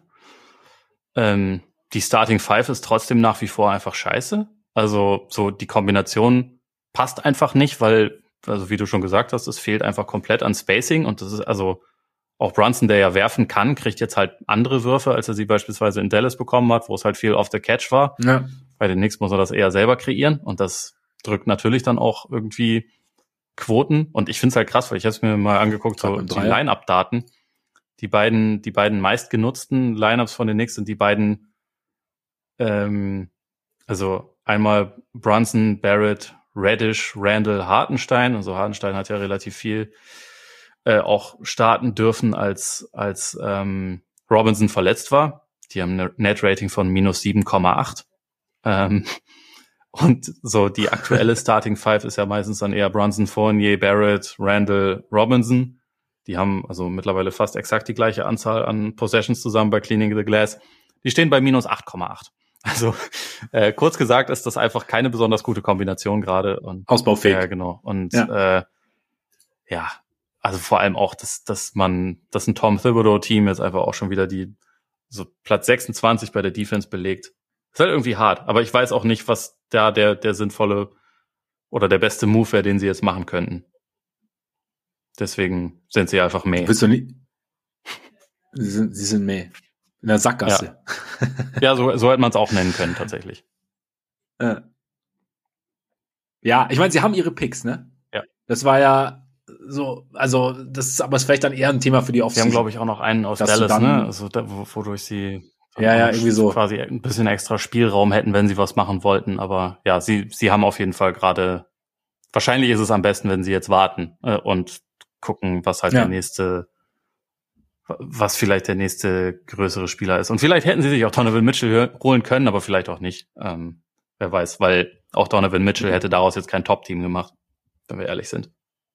Eben, eben. Zwischenschritt. Ja. Ne? Zwischenschritt.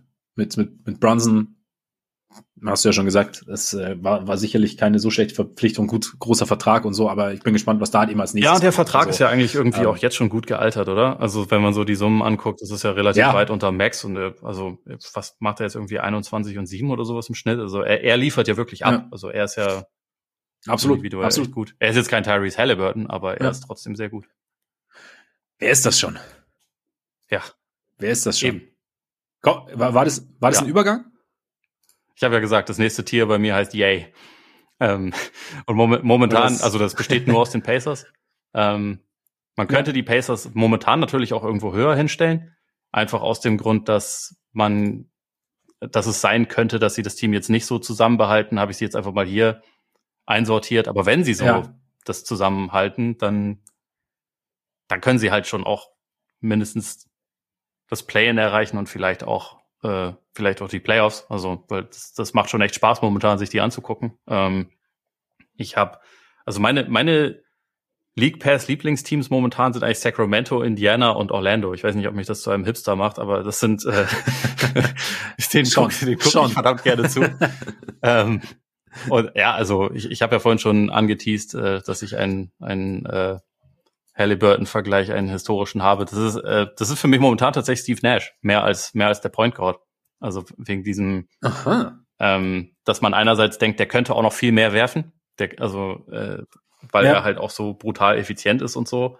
Ähm, er hat aber mehr dieses, dieses Playmaking drin. Er macht das Spiel auch gerne schnell. Das ist halt auch noch so ein Unterschied, glaube ich, zum eher methodischen Point Guard, wobei der, der natürlich auch vor vor 30 Jahren war der ja auch mal jung. Da hat er auch noch anders gespielt als jetzt. Aber eben, äh, ich finde halt, also die Pacers machen vor allem deshalb halt unfassbar viel Spaß, weil die einfach so dermaßen ähm, hohes Tempo haben und weil sie selbstlos spielen, weil die Offense irgendwie einfach ähm, überwiegend echt gut aussieht und weil ja der, der Ball sich halt irgendwie bewegt und weil sie auch häufig einfach sehr sehr schnelle Abschlüsse nehmen. Also da, äh, auch nach nach Absch also nach nach ähm, Treffern vom Gegner wird halt der Ball irgendwie sofort gepusht und dann mal ein Abschluss halt wirklich seven seconds or less mäßig sofort genommen, weil halt irgendwie schon beim nach mhm. vorne dribbeln Screen dann irgendwie gerade füreinander und dann geht entweder Healed oder Matherin geht halt Richtung Dreierlinie, ist da schwer zu ähm, so sobald er da ein kleines Zeitfenster hat, kriegt er den Ball und drückt ihn rein und so. Das ist halt ich gucke mir das echt gerne an. Und sie haben, sie spielen viel Five Out. Miles Turner spielt die beste Saison seiner Karriere, weil er vielleicht auch äh, sich ins Schaufenster stellt, aber also ganz ehrlich, wenn er so weitermacht, warum?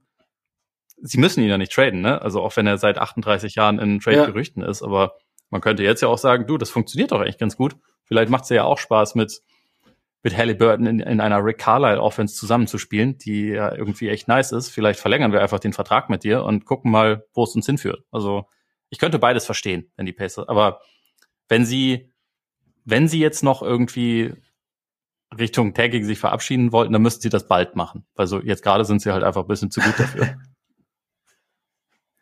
Ja, 7-3 die letzten zehn Spiele. Also Und Shoutout an Andrew zeigt Lampard. eher in die andere Richtung. Ich habe gestern die ganze Zeit überlegt, ob mir irgendein gutes äh, Wortspiel mit Lampard einfällt. Äh, einfällt. Leider nicht.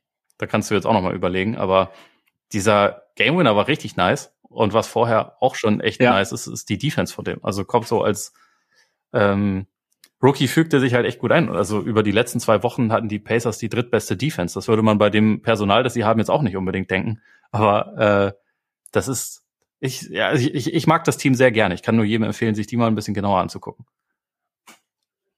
Es ist eigentlich echt immer ganz interessant, wenn man so, so ein Team hat, bei dem du sagst, okay, also bei dem der Weg vorgegeben zu sein scheint und du dann eben denkst, okay, klar, wie du sagst, Miles Turner weg, ähm, Buddy Hield weg und dann, dann wird getankt und auf einmal passt das Team irgendwie schon ganz gut so zusammen, wie es, wie es irgendwie da ist. Also ich meine, Ben Matherin ist ja auch, also es ja, wir haben ja, wir haben ja, wir haben ja Halliburton intensiver beobachtet und ja, wie du sagst, es ist halt einfach da, man, man, man teilt bereitwillig den Ball, man trifft schnelle Entscheidungen und irgendwie funktioniert es gut. Und dann hast du halt eben, du hast einen Defensivanker mit Turner und ich meine, Turner ist ja auch nicht alt, ne? Turner ist ja, ja. 26.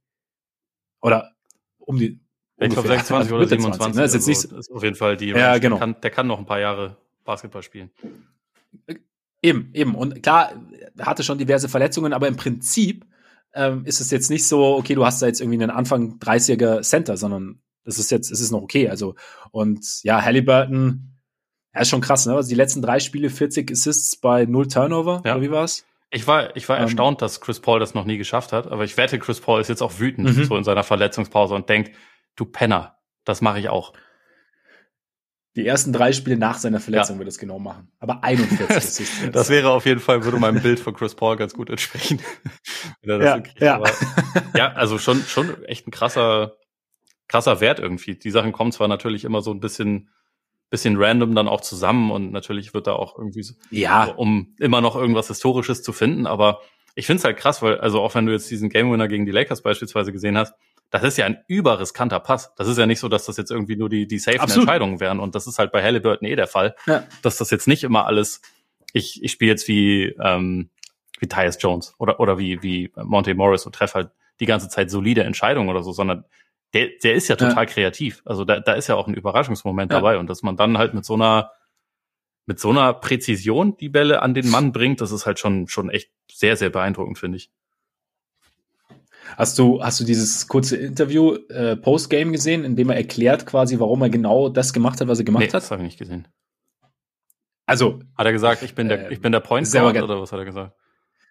Ellie so, so ist er eingestiegen. Ich, ich bin der, ich bin der, ich bin der Point Guard, denn und dann hat er angefangen. Nee, aber es war so geil, weil er gesagt hat, eigentlich wollte er werfen, aber dann hat ne, Defense zugemacht, hat, hat dann gesehen, hat noch irgendwie vier Sekunden, ist dann gezogen, dann war, äh, hat er gesehen, hier ist eigentlich frei eine Ecke, hat aber gesehen, dass Anthony Davis da schon auf dem Weg ist, hat dann gedacht, okay, hier, ne, guter Schütze, aber Contest von, von Davis wahrscheinlich hart, hat dann gedacht, hm, nee, dann war Ben Matherin am Zonenrand frei, hat aber LeBron gesehen, gedacht, okay, LeBron, so, wo bewegt er sich hin quasi? Hat gedacht, okay, eher Richtung Matherin und hat dann den Pass rausgespielt, weil er gedacht, weil er eben dann gesehen hat, dass Nemhard offen ist.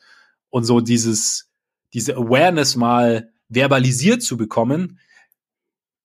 Ich hoffe, er hat es genauso auch wirklich dann gedacht, wie er es dann gesagt hat. Aber das mal, aber das dann mal wirklich so, also in so, in so kurzer Zeit, ähm, fand ich schon, fand ich schon mal ganz interessant, weil das ja genau das ist, was, was ja dann so einen besonderen Point Guard ausmacht, nämlich genau auch unter, unter so einem Zeitdruck dann zu sehen und zu spüren, was auf dem Feld los ist und dann auch noch das, was er sieht, dann irgendwie einschätzen zu können und einordnen zu können und dann eine Entscheidung zu treffen. In dem Fall halt die richtige Entscheidung.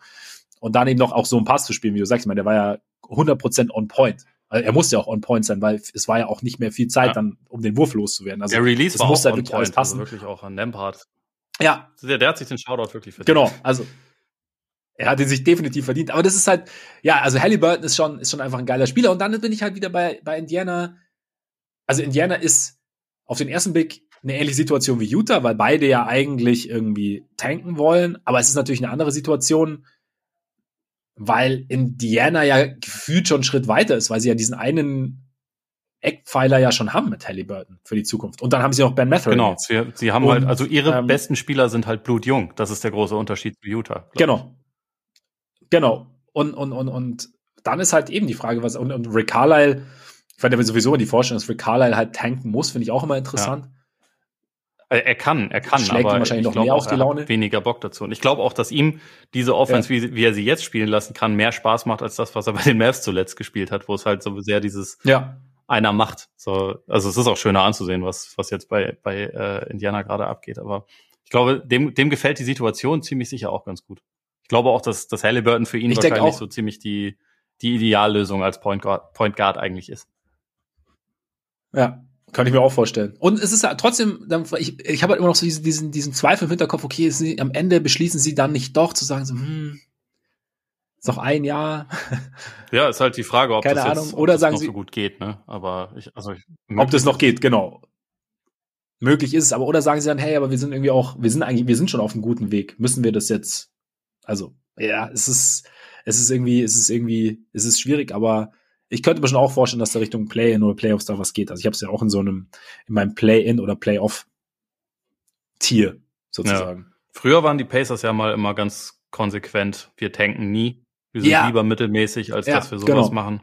Das ist, glaube ich, jetzt nicht mehr unbedingt der Fall. Also, meine letzte Saison ging das ja auch eher in, in eine andere Richtung, aber wer weiß, vielleicht haben sie sich das noch so ein bisschen, bisschen bewahrt. Und ich fände cool. Also ich fände cool, ja. wenn sie das Team einfach äh, machen lassen weil ist, wie gesagt, sehr, sehr sehenswert. Jetzt, jetzt habe ich es noch, noch mal erwähnt und jetzt ist es auch gut.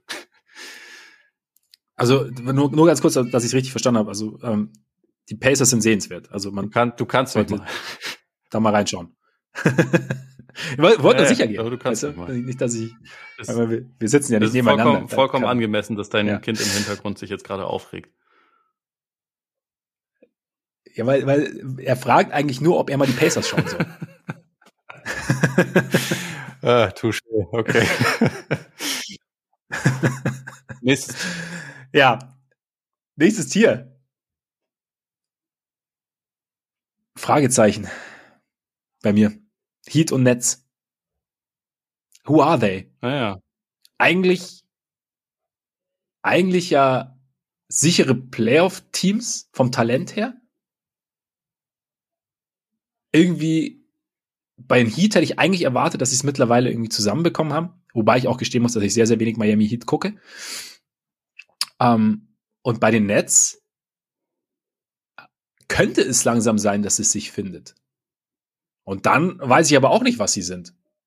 Also, ja. Legitim. Wie, wie siehst du die beiden? Darf ich vorerst vielleicht noch eine Frage stellen, weil bei ja? mir ist das ein Dreier-Tier. Warum sind die Haken bei dir nicht mit ja? da drin? Sind, haben die nicht genauso viele Fragezeichen? Ja, ich habe sie so ein bisschen, ja, irgendwie schon. Ich habe sie noch, ich, äh, eigentlich gehören sie, ich habe sie, ich habe sie ein Tier weiter oben, so fix Playoffs einfach. So. Okay. Für mich. Aber du hast schon irgendwie recht, also gerade so in letzter Zeit, ich meine, sind vier, sechs in den letzten zehn Spielen, Netrating ist auch negativ. Das fand ich erstaunlich. Die haben ja. von, also es ist alles nah beieinander, aber die haben äh, sogar ein schlechteres Netrating als Miami über die Saison gesehen. Äh, also ich meine, das eine Team ja. ist bei minus 0,6, das andere bei minus 0,2. Es ist kein, kein gravierender Unterschied, aber ähm, ja. ich, ich finde die Hawks auch richtig frustrierend. Aber egal. Äh, also bei mir heißt es Tier should be Playoffs. Und also, dass die, dass die Nets und Heat ja. da drin sind, äh, das, da stimmen wir überein. Ähm, vielleicht kurz zu, zu Miami.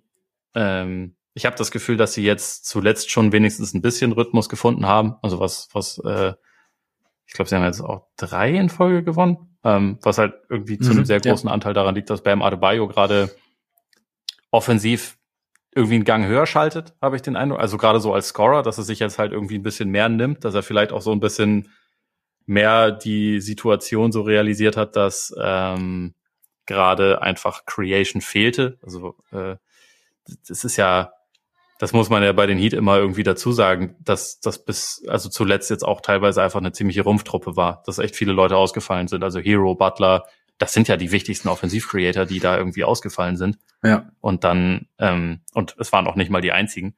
Ich finde, also ich glaube, der Grund, warum ich sie halt trotzdem in diese Should-Be-Playoffs packe, ist, es gibt natürlich einfach ein gewisses Grundvertrauen in die Heat, was die sich über die Jahre ja auch verdient haben. Also gerade gerade in Spo, in Butler und, und in Adebayo habe ich schon mehr Vertrauen, als dass ich jetzt sagen könnte, so, die werden es nicht hinkriegen diese Saison. Also auch wenn ich vor, vor kurzem zugegebenermaßen darüber nachgedacht hatte, ob ich diesen Take mal in die Welt setze, dass ich, äh, dass ich glaube, vielleicht, vielleicht sind sie jetzt einfach nicht mehr gut.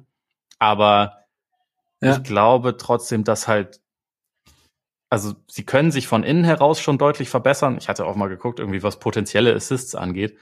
Bei Kyle Lowry, so zum Beispiel die, die Vorlagen, die er spielt, da sind halt echt viele dabei und es wird halt einfach nicht genutzt, weil jetzt dann auch Shooter irgendwie kalt sind und so. Das sind halt so auch so Sachen, die sich natürlich mit der Zeit dann auch wieder so ein bisschen, bisschen fangen können. Ähm, ich glaube trotzdem, dass sie wahrscheinlich ein, zwei Sachen auch von, von außen quasi verändern könnten oder verändern sollten. Also, dass sie halt einen großen Spieler vielleicht noch gebrauchen könnten, damit da nicht alles an Bam hängt, der schon irgendwie die Defense so ein bisschen ähm, im Alleingang verankern muss, was ja auch so ein bisschen dazu führt, dass sie jetzt halt wirklich ständig Zonenverteidigung spielen müssen, weil sie halt einfach teilweise auf dem Flügel ja. echt nicht so die guten Leute dafür haben. Ähm, vielleicht noch einen, der werfen kann und auch verteidigen kann, also damit, der halt nicht Duncan Robinson ist beispielsweise.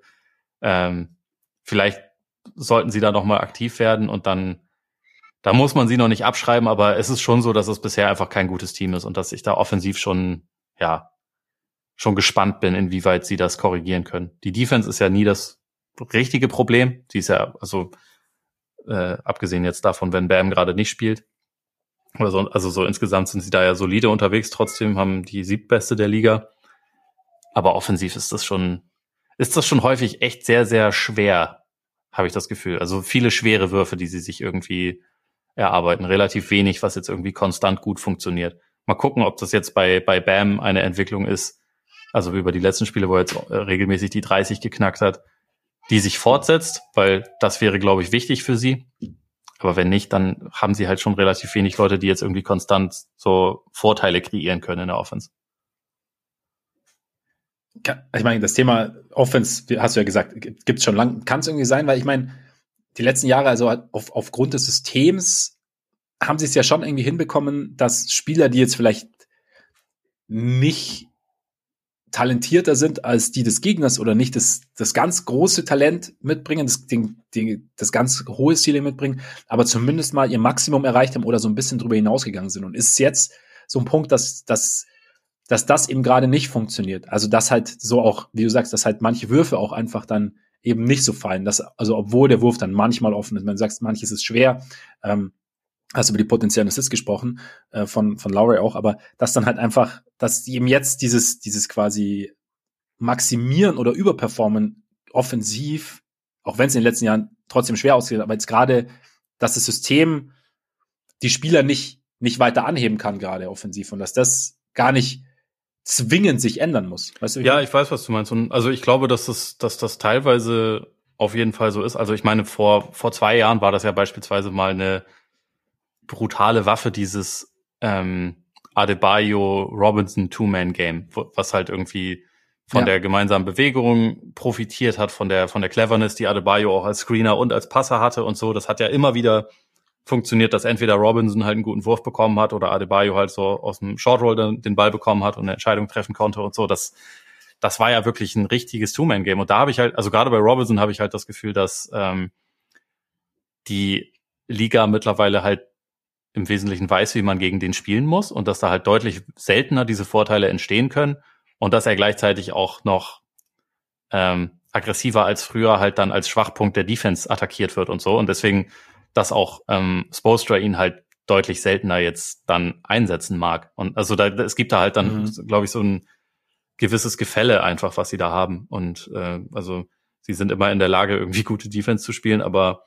offensiv, wenn halt solche Sachen wegfallen, dann machst du dich natürlich schon auch irgendwie ein bisschen mehr davon abhängig, dass Leute auch individuell dann irgendwie für Punkte sorgen können. Und da, dafür haben sie, wenn sie wenn sie fit sind, haben sie ja schon ein paar Leute, also gerade mit Hero und Butler, die das können und Adebayo, der das jetzt irgendwie auch ein bisschen mehr macht.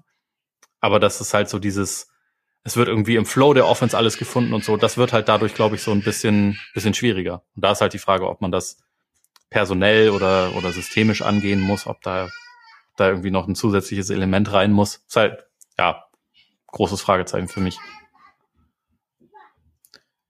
Und bei den Nets? Wie, wie siehst du jetzt die Nets, nachdem jetzt ein paar Spiele unter Jacques Vaughn drin sind, nachdem sie jetzt sechs ihrer letzten zehn gewonnen haben? Ausgeglichene Bilanz mittlerweile.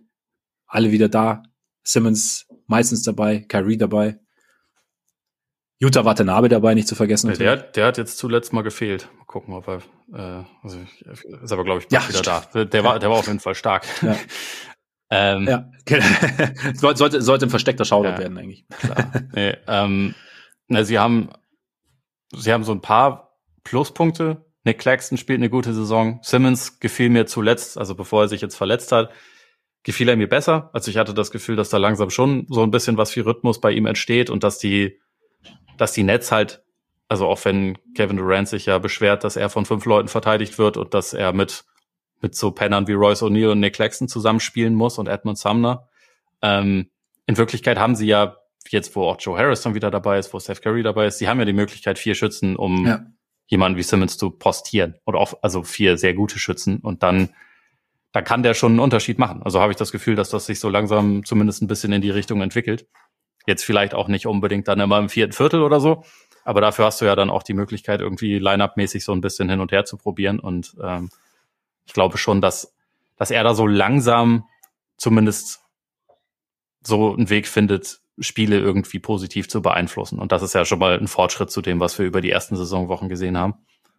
Es ist immer noch eigentlich nicht möglich, ihn neben Claxton zu, zusammenspielen zu lassen und ähm, defensive Rebounds und so, das ist so und so und so ein kleines Pro äh, ein großes Problem.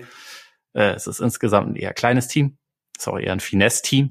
Also doch ein kleines Problem ja, eigentlich. Genau, also es ist eher ein Finesse-Team, würde ich sagen, aber es gibt ja. halt trotzdem einfach auch immer noch Luft nach oben. Gerade offensiv ist es noch lange nicht am Limit und das ist natürlich auch der Tatsache geschuldet, dass so Simmons-Rhythmus und Verletzungen von mehreren Shootern und äh, der eine Vogel wurde aus irgendeinem Grund suspendiert. Ich habe vergessen, woran das lag, aber das ist ja auch jemand, der auch offensiv eigentlich weiterhelfen kann. Und sie haben Kevin Durant, der ähm, ganz gut ist, den man erwähnen kann.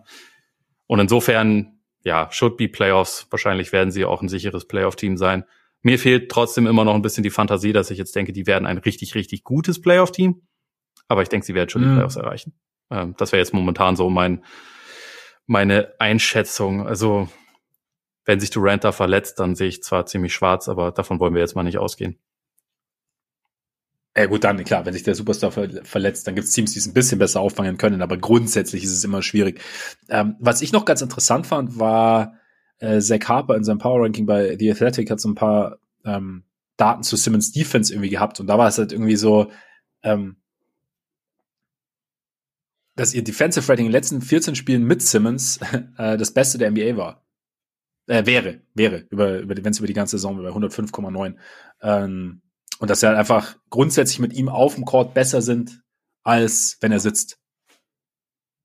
Also in dieser, in diesen letzten, äh, in diesen letzten Spielen. Und das finde ich eigentlich schon ganz interessant, weil das ja dann auch so ein bisschen diesen, viel beschriebenen Eye-Test bestätigt, dass Simmons so langsam so ein bisschen mehr seinen Rhythmus findet, dass er irgendwie so sein, ähm, also er, er will immer noch nicht unbedingt scoren, aber wenn, wenn er einen Wurf mal los wird, dann trifft er ihn meistens auch, weil er halt sich auf das konzentriert, was er kann. Er geht immer noch nicht gerne in die Freiwurflinie und so, aber er bewegt sich irgendwie langsam besser. Du hast angesprochen, jetzt fällt, fällt er wieder aus mit, ich glaube, Knieprobleme sind's, ne? Äh, ja. Und aber grundsätzlich er fühlt sich immer wohler. Und da, das ist halt auch halt einfach eine Variable. Also wenn das halt, ja, wir, wir sind ja immer noch äh, so in den ersten Saisonmonaten und dann halt mal schauen, A, wie fit kann er über bleiben über, über die gesamte Saison und wie fit er in die Playoffs geht, aber auch, wie viel sehen wir dann wieder Richtung Playoffs von ihm? Also wie, wie, wie viel Rhythmus bekommt er noch? Wie gut kann er noch werden? Also dass es in die richtige Richtung zeigt, ist ja schon, zeigt, ist ja schon mal aus Netzsicht ein ermutigender Indikator. Und da bin ich jetzt echt mal gespannt, wie sich das noch weiterentwickelt. Und es scheint so ein bisschen so langsam einfach, ja, als, als, als könnten sie ihr Potenzial ein bisschen besser nutzen, auch weil, wie du ja sagst, Spieler wie jetzt Harris, wie, wie Curry, die so für die, für die Balance des Teams halt extrem wichtig sind, immer mehr zurückkommen und damit du halt einfach andere Lineups spielen kannst und auch Lineups spielen kannst, die es halt die Simmons erleichtern, die Durant erleichtern und dann das Ganze halt einfach so ein bisschen flüssiger aussieht und so. Und ja, also es ist, ich würde sie auch Richtung Playoffs sehen am Ende und dann halt mal schauen. Also dann, wie gesagt, ich kann, ich habe halt jetzt noch kein Bild vor mir, wie das Team dann Richtung Playoffs aussieht. Also keine Ahnung, was Kyrie im Laufe der Saison noch einfällt, ob ihm nichts einfällt vielleicht mehr jetzt. Ja, ja also ja, und auch keine muss, Ahnung, muss ob sehen. Simmons dann ein guter Playoff-Performer wird. Ne? So, das, das sind halt auch so Sachen, die man genau. einfach nicht weiß. Absolut. Und da sie nett sind, tippt man ja. im Zweifel wahrscheinlich eher dagegen. tippt man dagegen. Aber ja, ja es, ist, es ist ja irgendwie, irgendwie schwer zu sagen.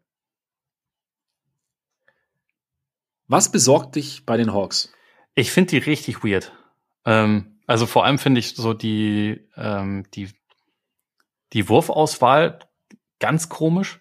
Also sie nehmen die wenigsten Dreier und fast die wenigsten Abschlüsse am Ring bei dem Personal, was sie haben. Das, also gerade für am Ring hast du ja eigentlich, du hast gute Rollmen, du hast ähm, auch athletische große Spieler, die durchaus auch am, am Korb irgendwie was machen können. Die wenigsten Dreier, du hast Trey Young, der im Zweifel ja immer eher ein bisschen viel wirft äh, und also ein bisschen viel von auch sehr weit rauswirft und so. Das ist schon komisch, aber irgendwie also aus der Mitteldistanz sind sie dafür gut. Also DeJounte Murray ist da natürlich auch ein Spieler, der dort absolut seine Stärken hat und so, aber mir gefällt halt der offensive Mix irgendwie nicht. Ähm, ich finde, da ist schon irgendwie eine krasse, ähm, also da, da fehlt irgendwie die Balance. Also ich, ich kann mir zwar auch vorstellen, dass, dass das noch besser werden wird. Also gerade weil, weil Trey einfach auch seinen, seinen individuellen Rhythmus noch nicht so wirklich gefunden hat. Und wenn das irgendwie mal ein bisschen besser wird, dann dann wird sich daran auch ein bisschen was ändern. Jetzt, also Bogdan Bogdanovic steht auch kurz vorm Comeback, der gibt dann noch irgendwie einen zusätzlichen guten Offensivspieler und guten Shooter, was glaube ich wichtig ist. Also wenn ich sie sehe, habe ich schon öfter mal das Gefühl, da fehlt, da fehlt Ronald Threasley, aka Kevin Hurter. Also der würde da schon irgendwie helfen, wenn er noch mit drin wäre. Ähm, ja, bisher ist halt so ein bisschen mein Eindruck, dass die eigentlich vielen guten Einzelteile, die sie haben, weil haben sie ja. Ich finde, sie haben auf äh, gerade in der Start Starting Five auf jeder Position sind ja überdurchschnittliche Spieler, meiner Meinung nach. Also mit Capella auf der Vier, mit Collins, der mittlerweile leider ein kaum noch genutzter Rollenspieler ist, haben sie eigentlich einen guten Power Forward. Sie haben mhm. mit DeAndre Hunter einen guten Forward und, äh, und dazu halt diese beiden All-Star Guards. So eigentlich, eigentlich finde ich den Mix nicht schlecht, aber es ist halt bisher irgendwie, finde ich, nicht unbedingt so, dass sie sich jetzt gegenseitig maximieren, sondern es ist halt irgendwie machen alle so ein bisschen ihr Ding. Und äh, das, was man am Anfang der Saison ein bisschen mehr gesehen hat, dass, dass Trey sich halt abseits des Balles auch bewegt und versucht irgendwie so als Catch-and-Shoot-Option da zu sein, das sehe ich jetzt halt irgendwie nicht mehr so viel. Ich weiß jetzt nicht, ich, ich habe jetzt nicht auf die Zahlen geguckt, ähm, ob sich das äh, so bestätigen lässt, aber es war auf jeden Fall mein Eindruck. Und das, deswegen gefällt es mir halt offensiv irgendwie echt bisher nicht. Die Defense ist dafür immerhin deutlich besser geworden. Manchmal kann man das zwar von den Zahlen her kaum glauben, wenn man dann sieht, wie gewisse Breakdowns da entstehen, aber es ist insgesamt halt trotzdem besser. Also ich meine, Murray alleine hilft ja auch schon dabei, dass sie halt jetzt mal Turnover forcieren und dann auch mal leichte Punkte bekommen und so. Capella sieht wieder viel besser aus. Wie gesagt, eigentlich haben sie das Potenzial, ein echt gutes Team zu sein. Ich sehe es halt einfach nur bisher nicht, dass sie ein richtig gutes Team sind. Die Frage ist halt dann am Ende tatsächlich, glaube ich, wie man, wie viel Vertrauen man hat dass sich das, dass sich das noch findet. Weil wir haben ja auch nach der Murray-Verpflichtung war ja schon auch so ein Punkt, dass es, dass du jetzt halt zwei Guards hast, die eigentlich den Ball gerne in der Hand haben, bei denen man schauen muss, wie sie zusammenspielen und wie sie dann auch alle anderen involvieren, auch jetzt quasi aus sich heraus. Und ich habe jetzt auch letztens das Spiel in die Sixers gesehen und ich hatte da zum Beispiel am Anfang so den Eindruck, dass es halt so zwischen Murray und, und, und Young so ein bisschen so ein, so ein You-Go-I-Go mhm. war. Also jeder hatte den Ball und hat dann halt, wenn er den Ball hatte, dann geschaut, dass er selber scored. Also es gab dann irgendwie auch so eine Situation, in der irgendwie so links an der Dreierlinie oder mehr so Richtung Dreierlinie äh, Train Pick and Pop mit, mit Collins gelaufen ist, sich das Double Team dann eigentlich auf, auf, auf Trey Richtung Baseline konzentriert hat und Trey dann aber nicht Richtung Collins rausgepasst hat, sondern halt zum Korb gegangen ist. Also er hätte dann auch einen soliden Abschluss gehabt. Ähm, hat, glaube ich, ich weiß nicht, er hat nicht das, also es, man hätte auch faul pfeifen können, ich glaube sowas.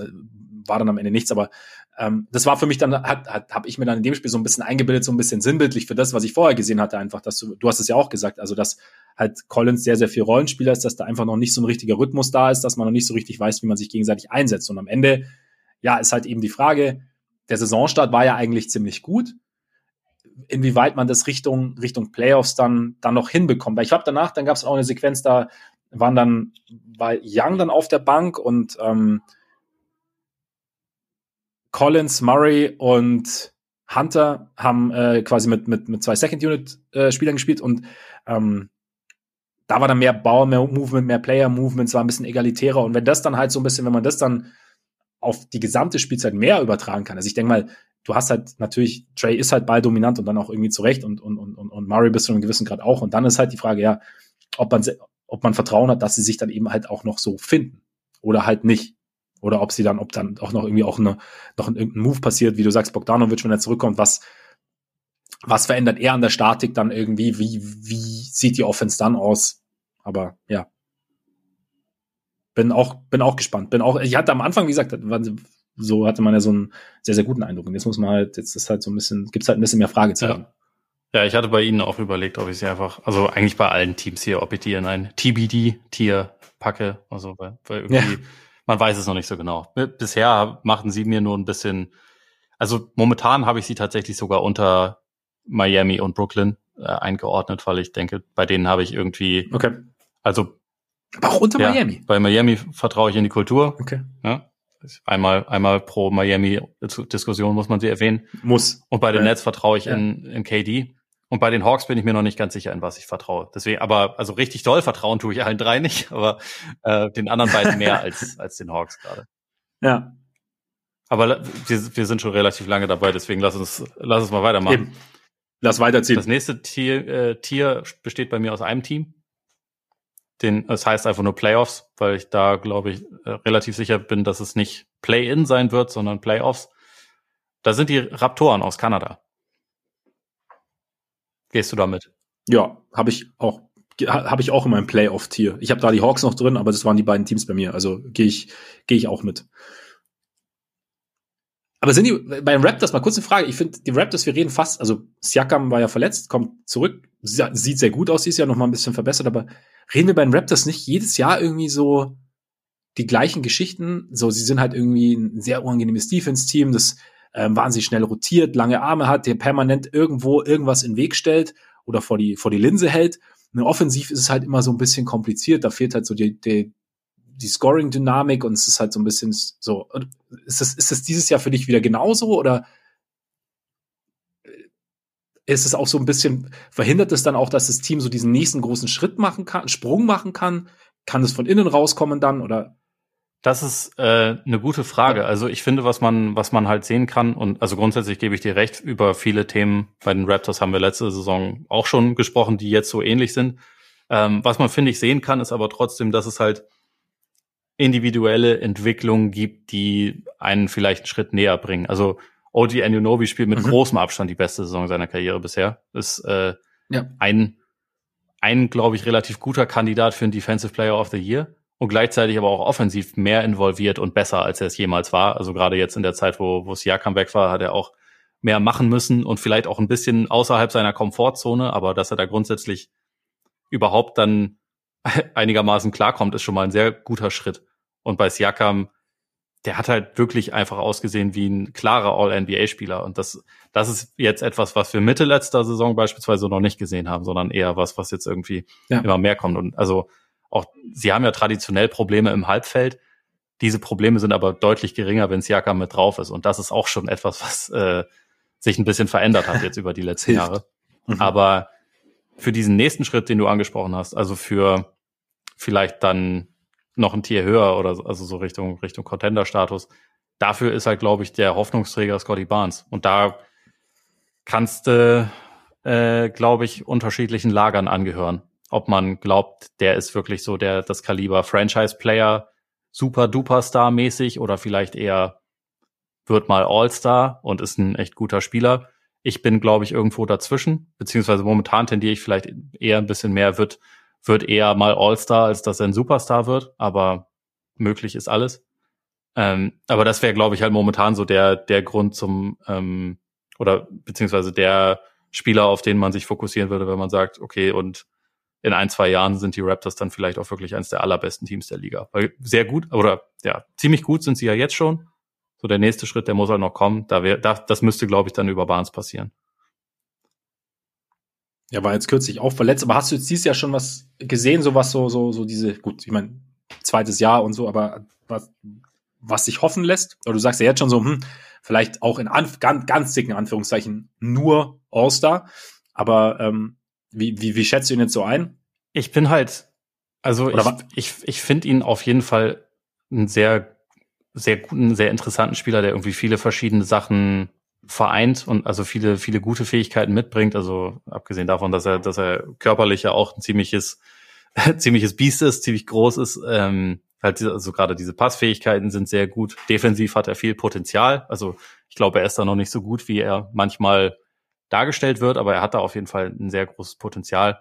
Was sein Scoring angeht, ist halt so ein bisschen die Frage, wie, wie gut er werden kann, glaube ich. Also ähm, er ist, also das war auch der Grund, warum er letzte Saison ähm, Rookie of the Year dann wurde. Er ist offensiv und so gerade als, als Scorer schon besser als das, was ursprünglich erwartet wurde, glaube ich. Ähm, also da, also gerade auch was die, was die Aggressivität angeht, was du, was so die, die Wurf, ähm, also sich selbst den Wurf erarbeiten angeht und so, da ist schon etwas mehr vorhanden, als glaube ich vorm, vorm Draft teilweise erwartet wurde. Aber ich bin mir halt nicht sicher, ob er jetzt beispielsweise, wenn wir jetzt dann einfach nur seinen Draft-Kollegen Franz Wagner mit ihm vergleichen, ob er so dieses konstante sich selber Würfe erarbeiten, ob er das halt irgendwann auf so einem effizienten Level auch können wird. Oder ob er da so viel Upside besitzt wie jetzt jemand wie Wagner oder also auch, keine Ahnung, wie, wie äh, irgendwelche Superstar-Talente, die du jetzt, äh, die einem einfallen können. Mhm. Da bin ich mir halt nicht so ganz sicher. Gleichzeitig ist er auch noch so jung, dass ich da jetzt auch noch kein, kein Urteil irgendwie abgeben würde. Aber ich finde, dass er momentan in dieser Saison, manche Sachen sehen gut aus und manche Sachen sind aber auch so ein kleines bisschen, wo, wo man sich dann denkt, hm, könnte aber auch schon ein bisschen besser sein. Also seine Wurfquoten sind ähm, zumindest die aus dem aus dem Feld ist äh, deutlich zurückgegangen im Vergleich zum Vorjahr. Also so aus dem, aus dem Zweierbereich. Er trifft jetzt etwas besser einen Dreier, aber ähm, so innerhalb der Dreierlinie ist es eher, eher ein Rückschritt bisher, zieht auch weniger Freiwürfe und so. Und das sind schon so Sachen, wo ich dachte, hm, könnte auch ein bisschen besser sein. Er ist, ist vielleicht dann auch so ein bisschen die, die viel zitierte nicht-lineare Entwicklung. Dann. Ja, also muss man halt dann eben abwarten, ob es dann halt einfach so ein, so ein so eine kleine Delle ist quasi in der Entwicklung und es dann halt wieder nach oben geht. Ich meine, Jason Tatum war ja, war ja ähnlich in, in Jahr zwei, dass es Du meinst dann der MVP dieser, und, dieser erwartete Goat? Ich dachte, Curry ist der Goat. Stimmt, stimmt. Curry ist der gesagt? Goat. Tatum ist der MVP. Tatum ist der MVP, genau. Aber genau, den meine ich. Den, der löst ihn in ein, zwei Jahren dann Nein, aber also ja, ich mein, Goat, du, du wechselst dein Goat wie, äh, wie dein, dein Wochen-T-Shirt, oder? Also einmal pro Woche? Ja. ja schon. Schon. Aber wir, wir machen nächste Woche wieder ein Goat-Check. Ja, aber ja, und das sollten wir regelmäßig machen. Ja, ja absolut. Goat, Goat, Goat Watch. Check-in. So, äh, ja, Goat Watch, genau. Finde ich gut. Ähm, dann, dann äh, Ziegentest genannt. Absolut. Äh, genau, aber ja, äh, bei Barnes halt, ja, mal, m, mal abwarten. Das ist ein bisschen langweilig zu sagen, mal abwarten, aber es ist halt bei jungen Spielern einfach so. Keine Ahnung, bei Durant weißt du, was du bekommst, aber bei halt jungen Spielern weißt du es nicht. Und deshalb gehen wir vielleicht dahin, wo wir vielleicht ein bisschen mehr wissen. ähm. Nächstes Tier wäre jetzt bei mir Conference Semis, weil ich sie da irgendwie sehe. Sammy Ojeley oder was? Richtig. Äh, nee, ich habe da die Cavs und die Sixers. Sie ist jetzt irgendwie interessant, die Sixers jetzt irgendwie in einer Phase, in der weder Harden noch Maxi dabei war, in der im Beat ausgefallen ist. Aber dann haben wir Doc Ball gesehen auf ja. einmal. War, war das das, worauf Doc Rivers gewartet hat? Diese Phase, dass er endlich mal den Basketball spielen lassen kann, den er am liebsten spielen lässt, den er auch in der letzten Clippers-Phase hat spielen lassen. War es das? Doc Rivers ist einfach in der Phase so, pre das ist so lustig, Kawhi. dass der einfach am besten ist, wenn sein Team nicht so gut ist und auch nicht so viele Optionen einfach verfügbar sind, sondern wenn er einfach aus den Leuten, die irgendwie gerade gesund sind, einfach irgendwas basteln muss. Dann ist Doc Rivers ein richtig guter ja. Coach. sonst, äh, sonst bin ich mir nicht so sicher, ob er ein richtig guter Coach ist. Aber in der Situation gibt's wenige Leute, die besser sind als er. Das ist echt abgefahren. Also, dass das sich auch vor allem immer ja. und immer wieder so, äh, so bestätigt. Das ist irgendwie, irgendwie schon ziemlich unterhaltsam. Ja, ich meine, sie haben eine Bilanz von 7-3 in den letzten zehn. Gut, zweimal gegen die Magic gewonnen, bei denen es ja nicht, nicht so richtig gut läuft, aber jetzt auch gegen die Hawks. Da war jetzt im Beat wieder zurück, aber sie sind, ja, sie sind irgendwie, es ist so ein bisschen mehr Bewegung reingekommen in die ganze Sache. Und vielleicht ist es dann so ein Ding. Ich frage mich dann schon immer, hm, jetzt Harris war ein bisschen zentraler, es, so ein paar Spieler haben die Möglichkeit gefunden, mehr ihren Rhythmus zu finden, einfach auch, weil sie mehr Spielzeit bekommen haben. Ist es dann so ein, ist es ein Faktor, der sich dann eventuell transportieren lässt? Oder du sagst, okay, Embiid ist ja jetzt schon wieder zurück. Dann, wenn, wenn Maxi zurückkommt, noch zusätzlich. Aber auch dann, wenn Harden wieder da ist, weil das, ich meine, das Spiel, wenn Harden da ist, sieht er dann schon wieder ganz, ganz anders aus. Oder ist es jetzt einfach eine Phase gewesen und dann ist es einfach, dann sind auch die Spieler wieder einfach mit so einer komplett anders aussehenden Situation konfrontiert, dass, ja, dass das Gute jetzt gar nicht mehr so schwer wiegt. Gegenfrage. Meinst du, James Harden schaut sich das gerade an und denkt, hm, ich könnte auch mal laufen, wenn ich den Ball abgegeben habe. Hm, ich könnte auch mal frühzeitig abgeben. Hm, ich könnte auch mal werfen, sobald ich ihn gefangen habe und nicht erstmal nochmal dribbeln. Weil irgendwie sieht das ja so aus, als hätten die Spaß bei der Sache. Ich glaube nicht, dass er das denkt. Ähm, aber vielleicht denkt er es. vielleicht, vielleicht denkt er es und vielleicht sind Punkte zwei und drei auch möglich und Punkt eins ist vielleicht einfach schwierig, weil vielleicht Harden, also wir gehen mal davon aus, dass wenn jemand richtig gut ist oder, oder Mann, was heißt wir, ich denke mir das, denke mir das, wenn jemand richtig gut ist im Basketball, dann muss er ja eigentlich alle Facetten irgendwie checken. Aber vielleicht ist bei Harden auch das Ding, der, es geht gar nicht nur darum, dass er nicht laufen will, sondern es geht darum, okay, wo, wo laufe ich denn hin? Also wie genau manövriere ich mich ohne Ball durch die, durch die Defense, dass ich dann am Ende A, nicht im Weg stehe und im Optimalfall am besten das, das Spielfeld noch öffne. Und vielleicht hat er das Gefühl nicht so. Weiß ich nicht. Und es geht nicht. Vielleicht hat er nicht die Energie. Das vielleicht wäre auch nicht die, Entschuldigung also, aber, Defense, weil, also das ist ja äh, eigentlich so die große Story, dass das jetzt über die letzten zwei Wochen waren sie da halt das beste Team der Liga. Das werden sie nicht sein mit, mit Harden. Das äh, kann man sich halt, das weiß nee. man halt einfach schon. Müssen sie aber. Nee, müssen sie auch nicht, weil sie offensiv dann natürlich ein viel größeres Potenzial haben. Aber ich glaube, äh, nicht ein Potenzial, um so, spiel so zu spielen wie jetzt, sondern halt eher Hardenball und ein bisschen auch Embiid-Ball und mal gucken, wie man das alles zusammenbringt. Ähm, aber also ja. die, die finale Version der Sixers wird, glaube ich, also definitiv offensiv ganz anders aussehen als das, was man momentan sieht. Auch wenn es, also ich denke, es wäre cool, wenn sie ein paar Elemente davon ähm, übernehmen würden. Also gerade dieses auch mal bisschen ja. mehr, bisschen mehr Tempo machen und so, aber weiß nicht, es ist halt einfach nicht seine Spielweise. Letztendlich haben sie ihn ja auch dafür bisschen mehr geholt, dass er eher seine Spielweise einbringt und die funktioniert ja auch. Also er war ja gut zum Saisonstart, also individuell war er richtig gut. Ähm, als Team war es vielleicht nicht ja. immer so überragend, wie man sich das äh, ausgemalt hatte, aber es lag jetzt nicht unbedingt individuell an ihm. Aber deswegen habe ich sie auch in diesem in diesem Tier. Bei mir heißt es einfach nur gefährlich, weil das Potenzial mhm. der Sixers ist nach wie vor echt groß. Aber wie gut sie wirklich sein können, das ja. wissen wir halt dann erst irgendwann, wenn sie auch alle spielen.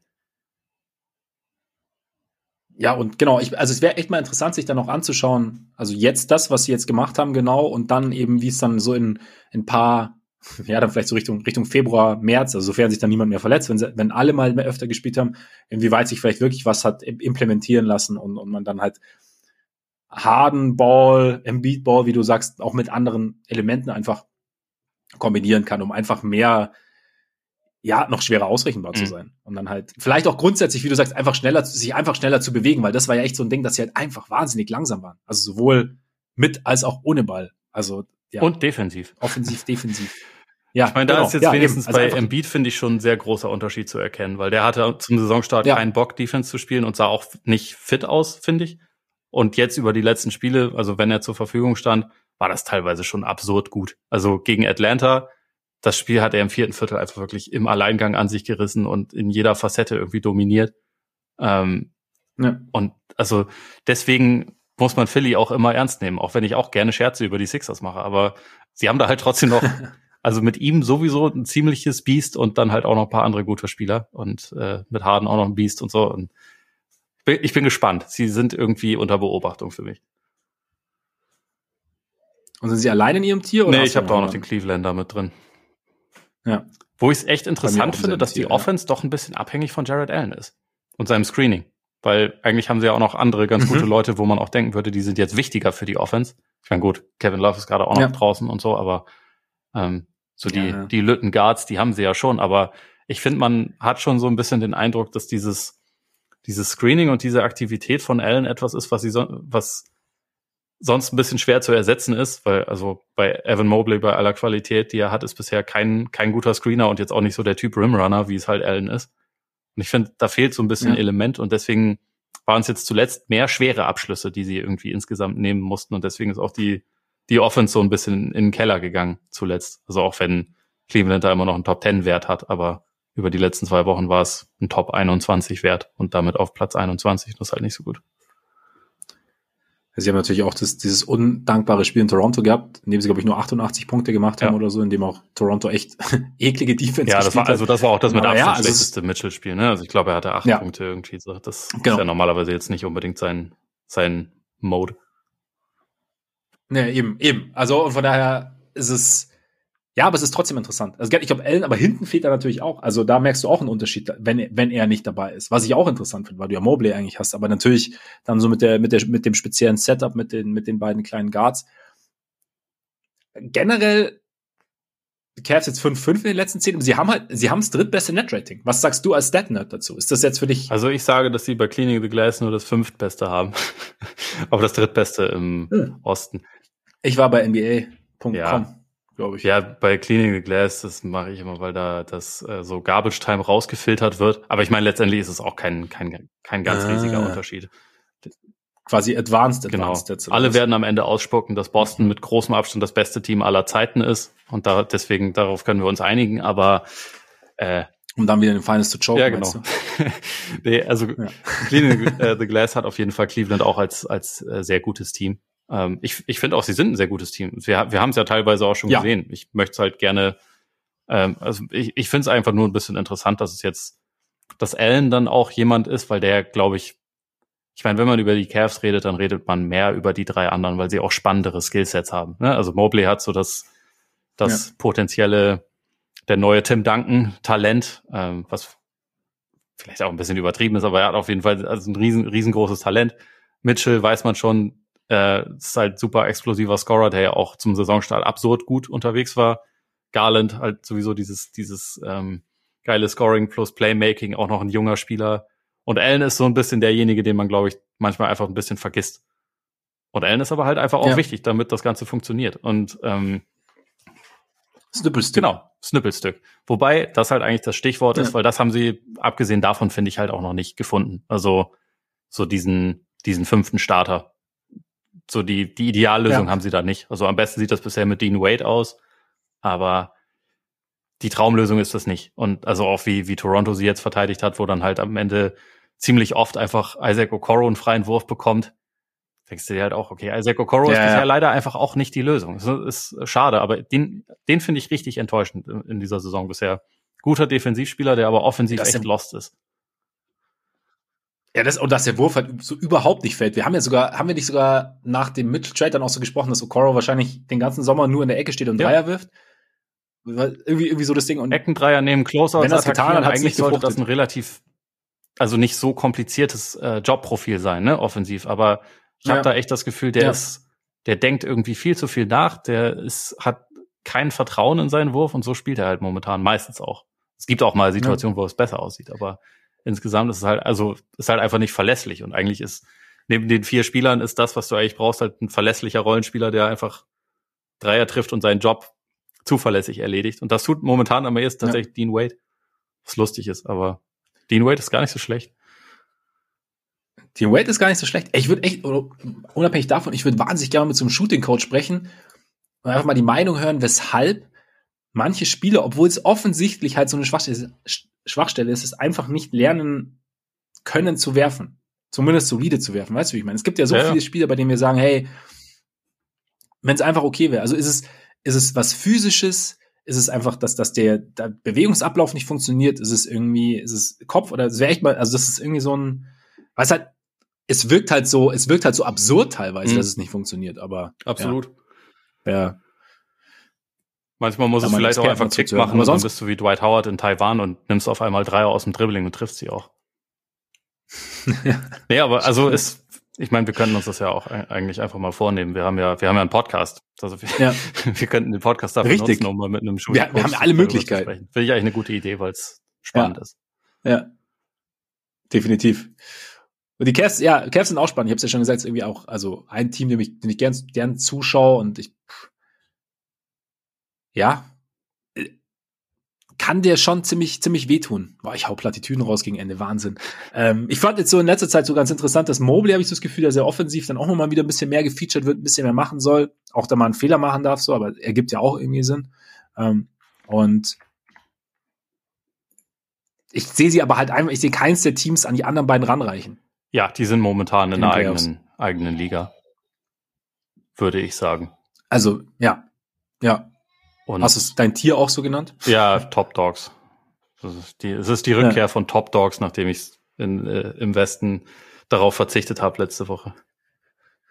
Eigentlich brauche ich meine Top Dogs. Ja, ich mein, das ist halt klar, wer da drin. Also ja, die, die sind schon, die sind schon eine ganze Ecke über, über dem Rest, zumal halt auch jeweils noch einigermaßen wichtige Spieler fehlen.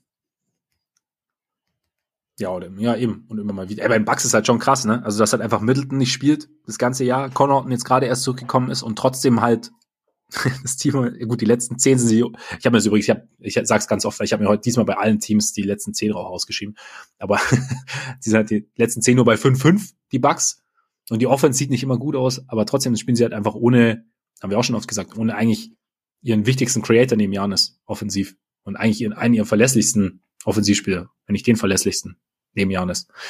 Ähm, da ist es halt schon abgefahren, dass sie einfach so gut sind. Ja. Also die Offense ist absolut mittelmäßig bisher, ähm, aber die Defense ist ja. halt so geil. Und dann denkt man, okay, und das Problem mit der mittelmäßigen Offense, da haben wir ja noch einen ziemlich guten Spieler, der zurückkommt. Also sogar zwei, aber vor allem einen, der halt die Verantwortung haben wird, das so ein bisschen aufzulösen. Und dazu hat man halt die Möglichkeit, vielleicht auch noch irgendwie einen zusätzlichen Shooter ranzuziehen oder so. Und dann, ja, das ist einfach ein saugutes Team, die Bugs. Also da, auch wenn Janis momentan, was seine Effizienz angeht, auch tatsächlich gar nicht so gut unterwegs ist, wenn man das so vergleicht mit dem, was man von ihm kennt über die Jahre. Auch da denke ich mir, mhm. da mache ich mir jetzt nicht die riesengroßen Sorgen, einfach weil er auch eine andere und etwas kompliziertere Aufgabe da offensiv gerade hat. Und ähm, ich denke, das wird sich halt alles einigermaßen geben. Was, wen, also es gibt eigentlich zwei Spieler, die man, finde ich, äh, die Sondershoutouts verdienen bei den, bei den Bucks. Einerseits Brook Lopez, der einfach nur echt eine geile Saison spielt, defensiv kranke Präsenz hat, äh, auch wieder viel besser aussieht mhm. als letzte Saison und von Zeit zu Zeit dann auch offensiv mal wieder in so einen Modus schaltet, wo man denkt, naja, Brook Lopez, früher immer 20 Punkte im Schnitt gemacht. So, der kann, der kann schon auch Punkte machen. Und natürlich einfach Javon Carter. Ich meine, wir haben ja neulich auch schon mal ein bisschen über ihn gesprochen und äh, kann man immer nur wieder erwähnen. Der macht schon, der macht schon defensiv echt Spaß, macht schon echt auch einen Unterschied und war auch geil, als dann Janis und Holiday zeitweise beide gefehlt haben, hat er einfach die Offense geschmissen. Geht auch. stimmt, stimmt. Ja, es scheint, scheint sein Team gefunden zu haben. Aber ist schon, ist schon als Gegner stelle ich mir schon echt bitter vor, wenn du dann irgendwie so, du, du läufst dann irgendwie auf, auf diese Defense zu und du siehst dann vorne irgendwie Javon Carter und Jero Holiday und dahinter ragen dann irgendwie Janis und Brook Lopez irgendwie ja. hoch. Also da, und ne? Grayson Allen ist da in letzter Zeit gar nicht so schlecht, was jetzt die Defense angeht. Also, ich möchte über Grayson Allen nicht sprechen. Entschuldigung. Nein, ist okay. Nee, stimmt, ja. Aber auch in Trade-Gerüchten gewesen. Aber seither spielt er besser so ein ja. bisschen, ne? Ich, ich kann mir auch vorstellen, dass sie so. auf der Position versuchen werden, abzugraden oder dass halt, dass halt, äh, dass die Minuten dann mehr an, an Middleton und äh, Connaughton halt irgendwie gehen. Aber so schlecht ist der jetzt ja. auch nicht. Und also, wie, wie du es nee. gesagt hast, wenn die vier anderen Dudes da defensiv da sind, um dich äh, zu beschützen, dann ist es halt auch so, so, so schon ein ganz gutes Konstrukt. In Boston auch. Ich meine, die Celtics sind 16-2 gegen Teams, die nicht in Chicago ansässig sind. Ja, und sie sind, ähm, was sind sie? Sie sind 17-2 gegen Teams, die nicht Cleveland sind und gegen die man in, in der Overtime dann verloren hat. Ja. Und in Wirklichkeit sind sie 17-4, das ist jetzt auch nicht wirklich viel schlechter. Und haben best, beste ja. Offense aller Zeiten, äh, Point Differential von plus 9,7. Ähm, die, so, ich meine, das, das letzte Spiel jetzt gegen Charlotte ist natürlich also auch nicht der Gradmesser, weil Charlotte ohne, also meistens eigentlich einfach ohne die Starting Five antritt oder einfach irgendwen im Publikum fragt, ob die vielleicht noch spielen wollen und dann, dann wird das gemacht. Ja. Aber dann hast du halt auch der Typ, der für den, oder die, die für den Halfcourt schon ausgewählt werden, werden in Wahrheit eigentlich für die Starting Five ausgewählt. Ja, ja, genau. Und, und, und Jordan fragen sie vor jedem Spiel und der sagt dann immer, nee, heute noch nicht, heute noch nicht. Ich warte noch ein bisschen, aber bald, bald ist ja. soweit. Ja, ja. Aber den haut man halt auch in drei Vierteln dann schon 121 Punkte um die Ohren. Das war jetzt auch nicht das erste Mal in letzter Zeit, dass halt im dritten Viertel oder früh im dritten Viertel schon die 100 Punkte irgendwie gefallen sind.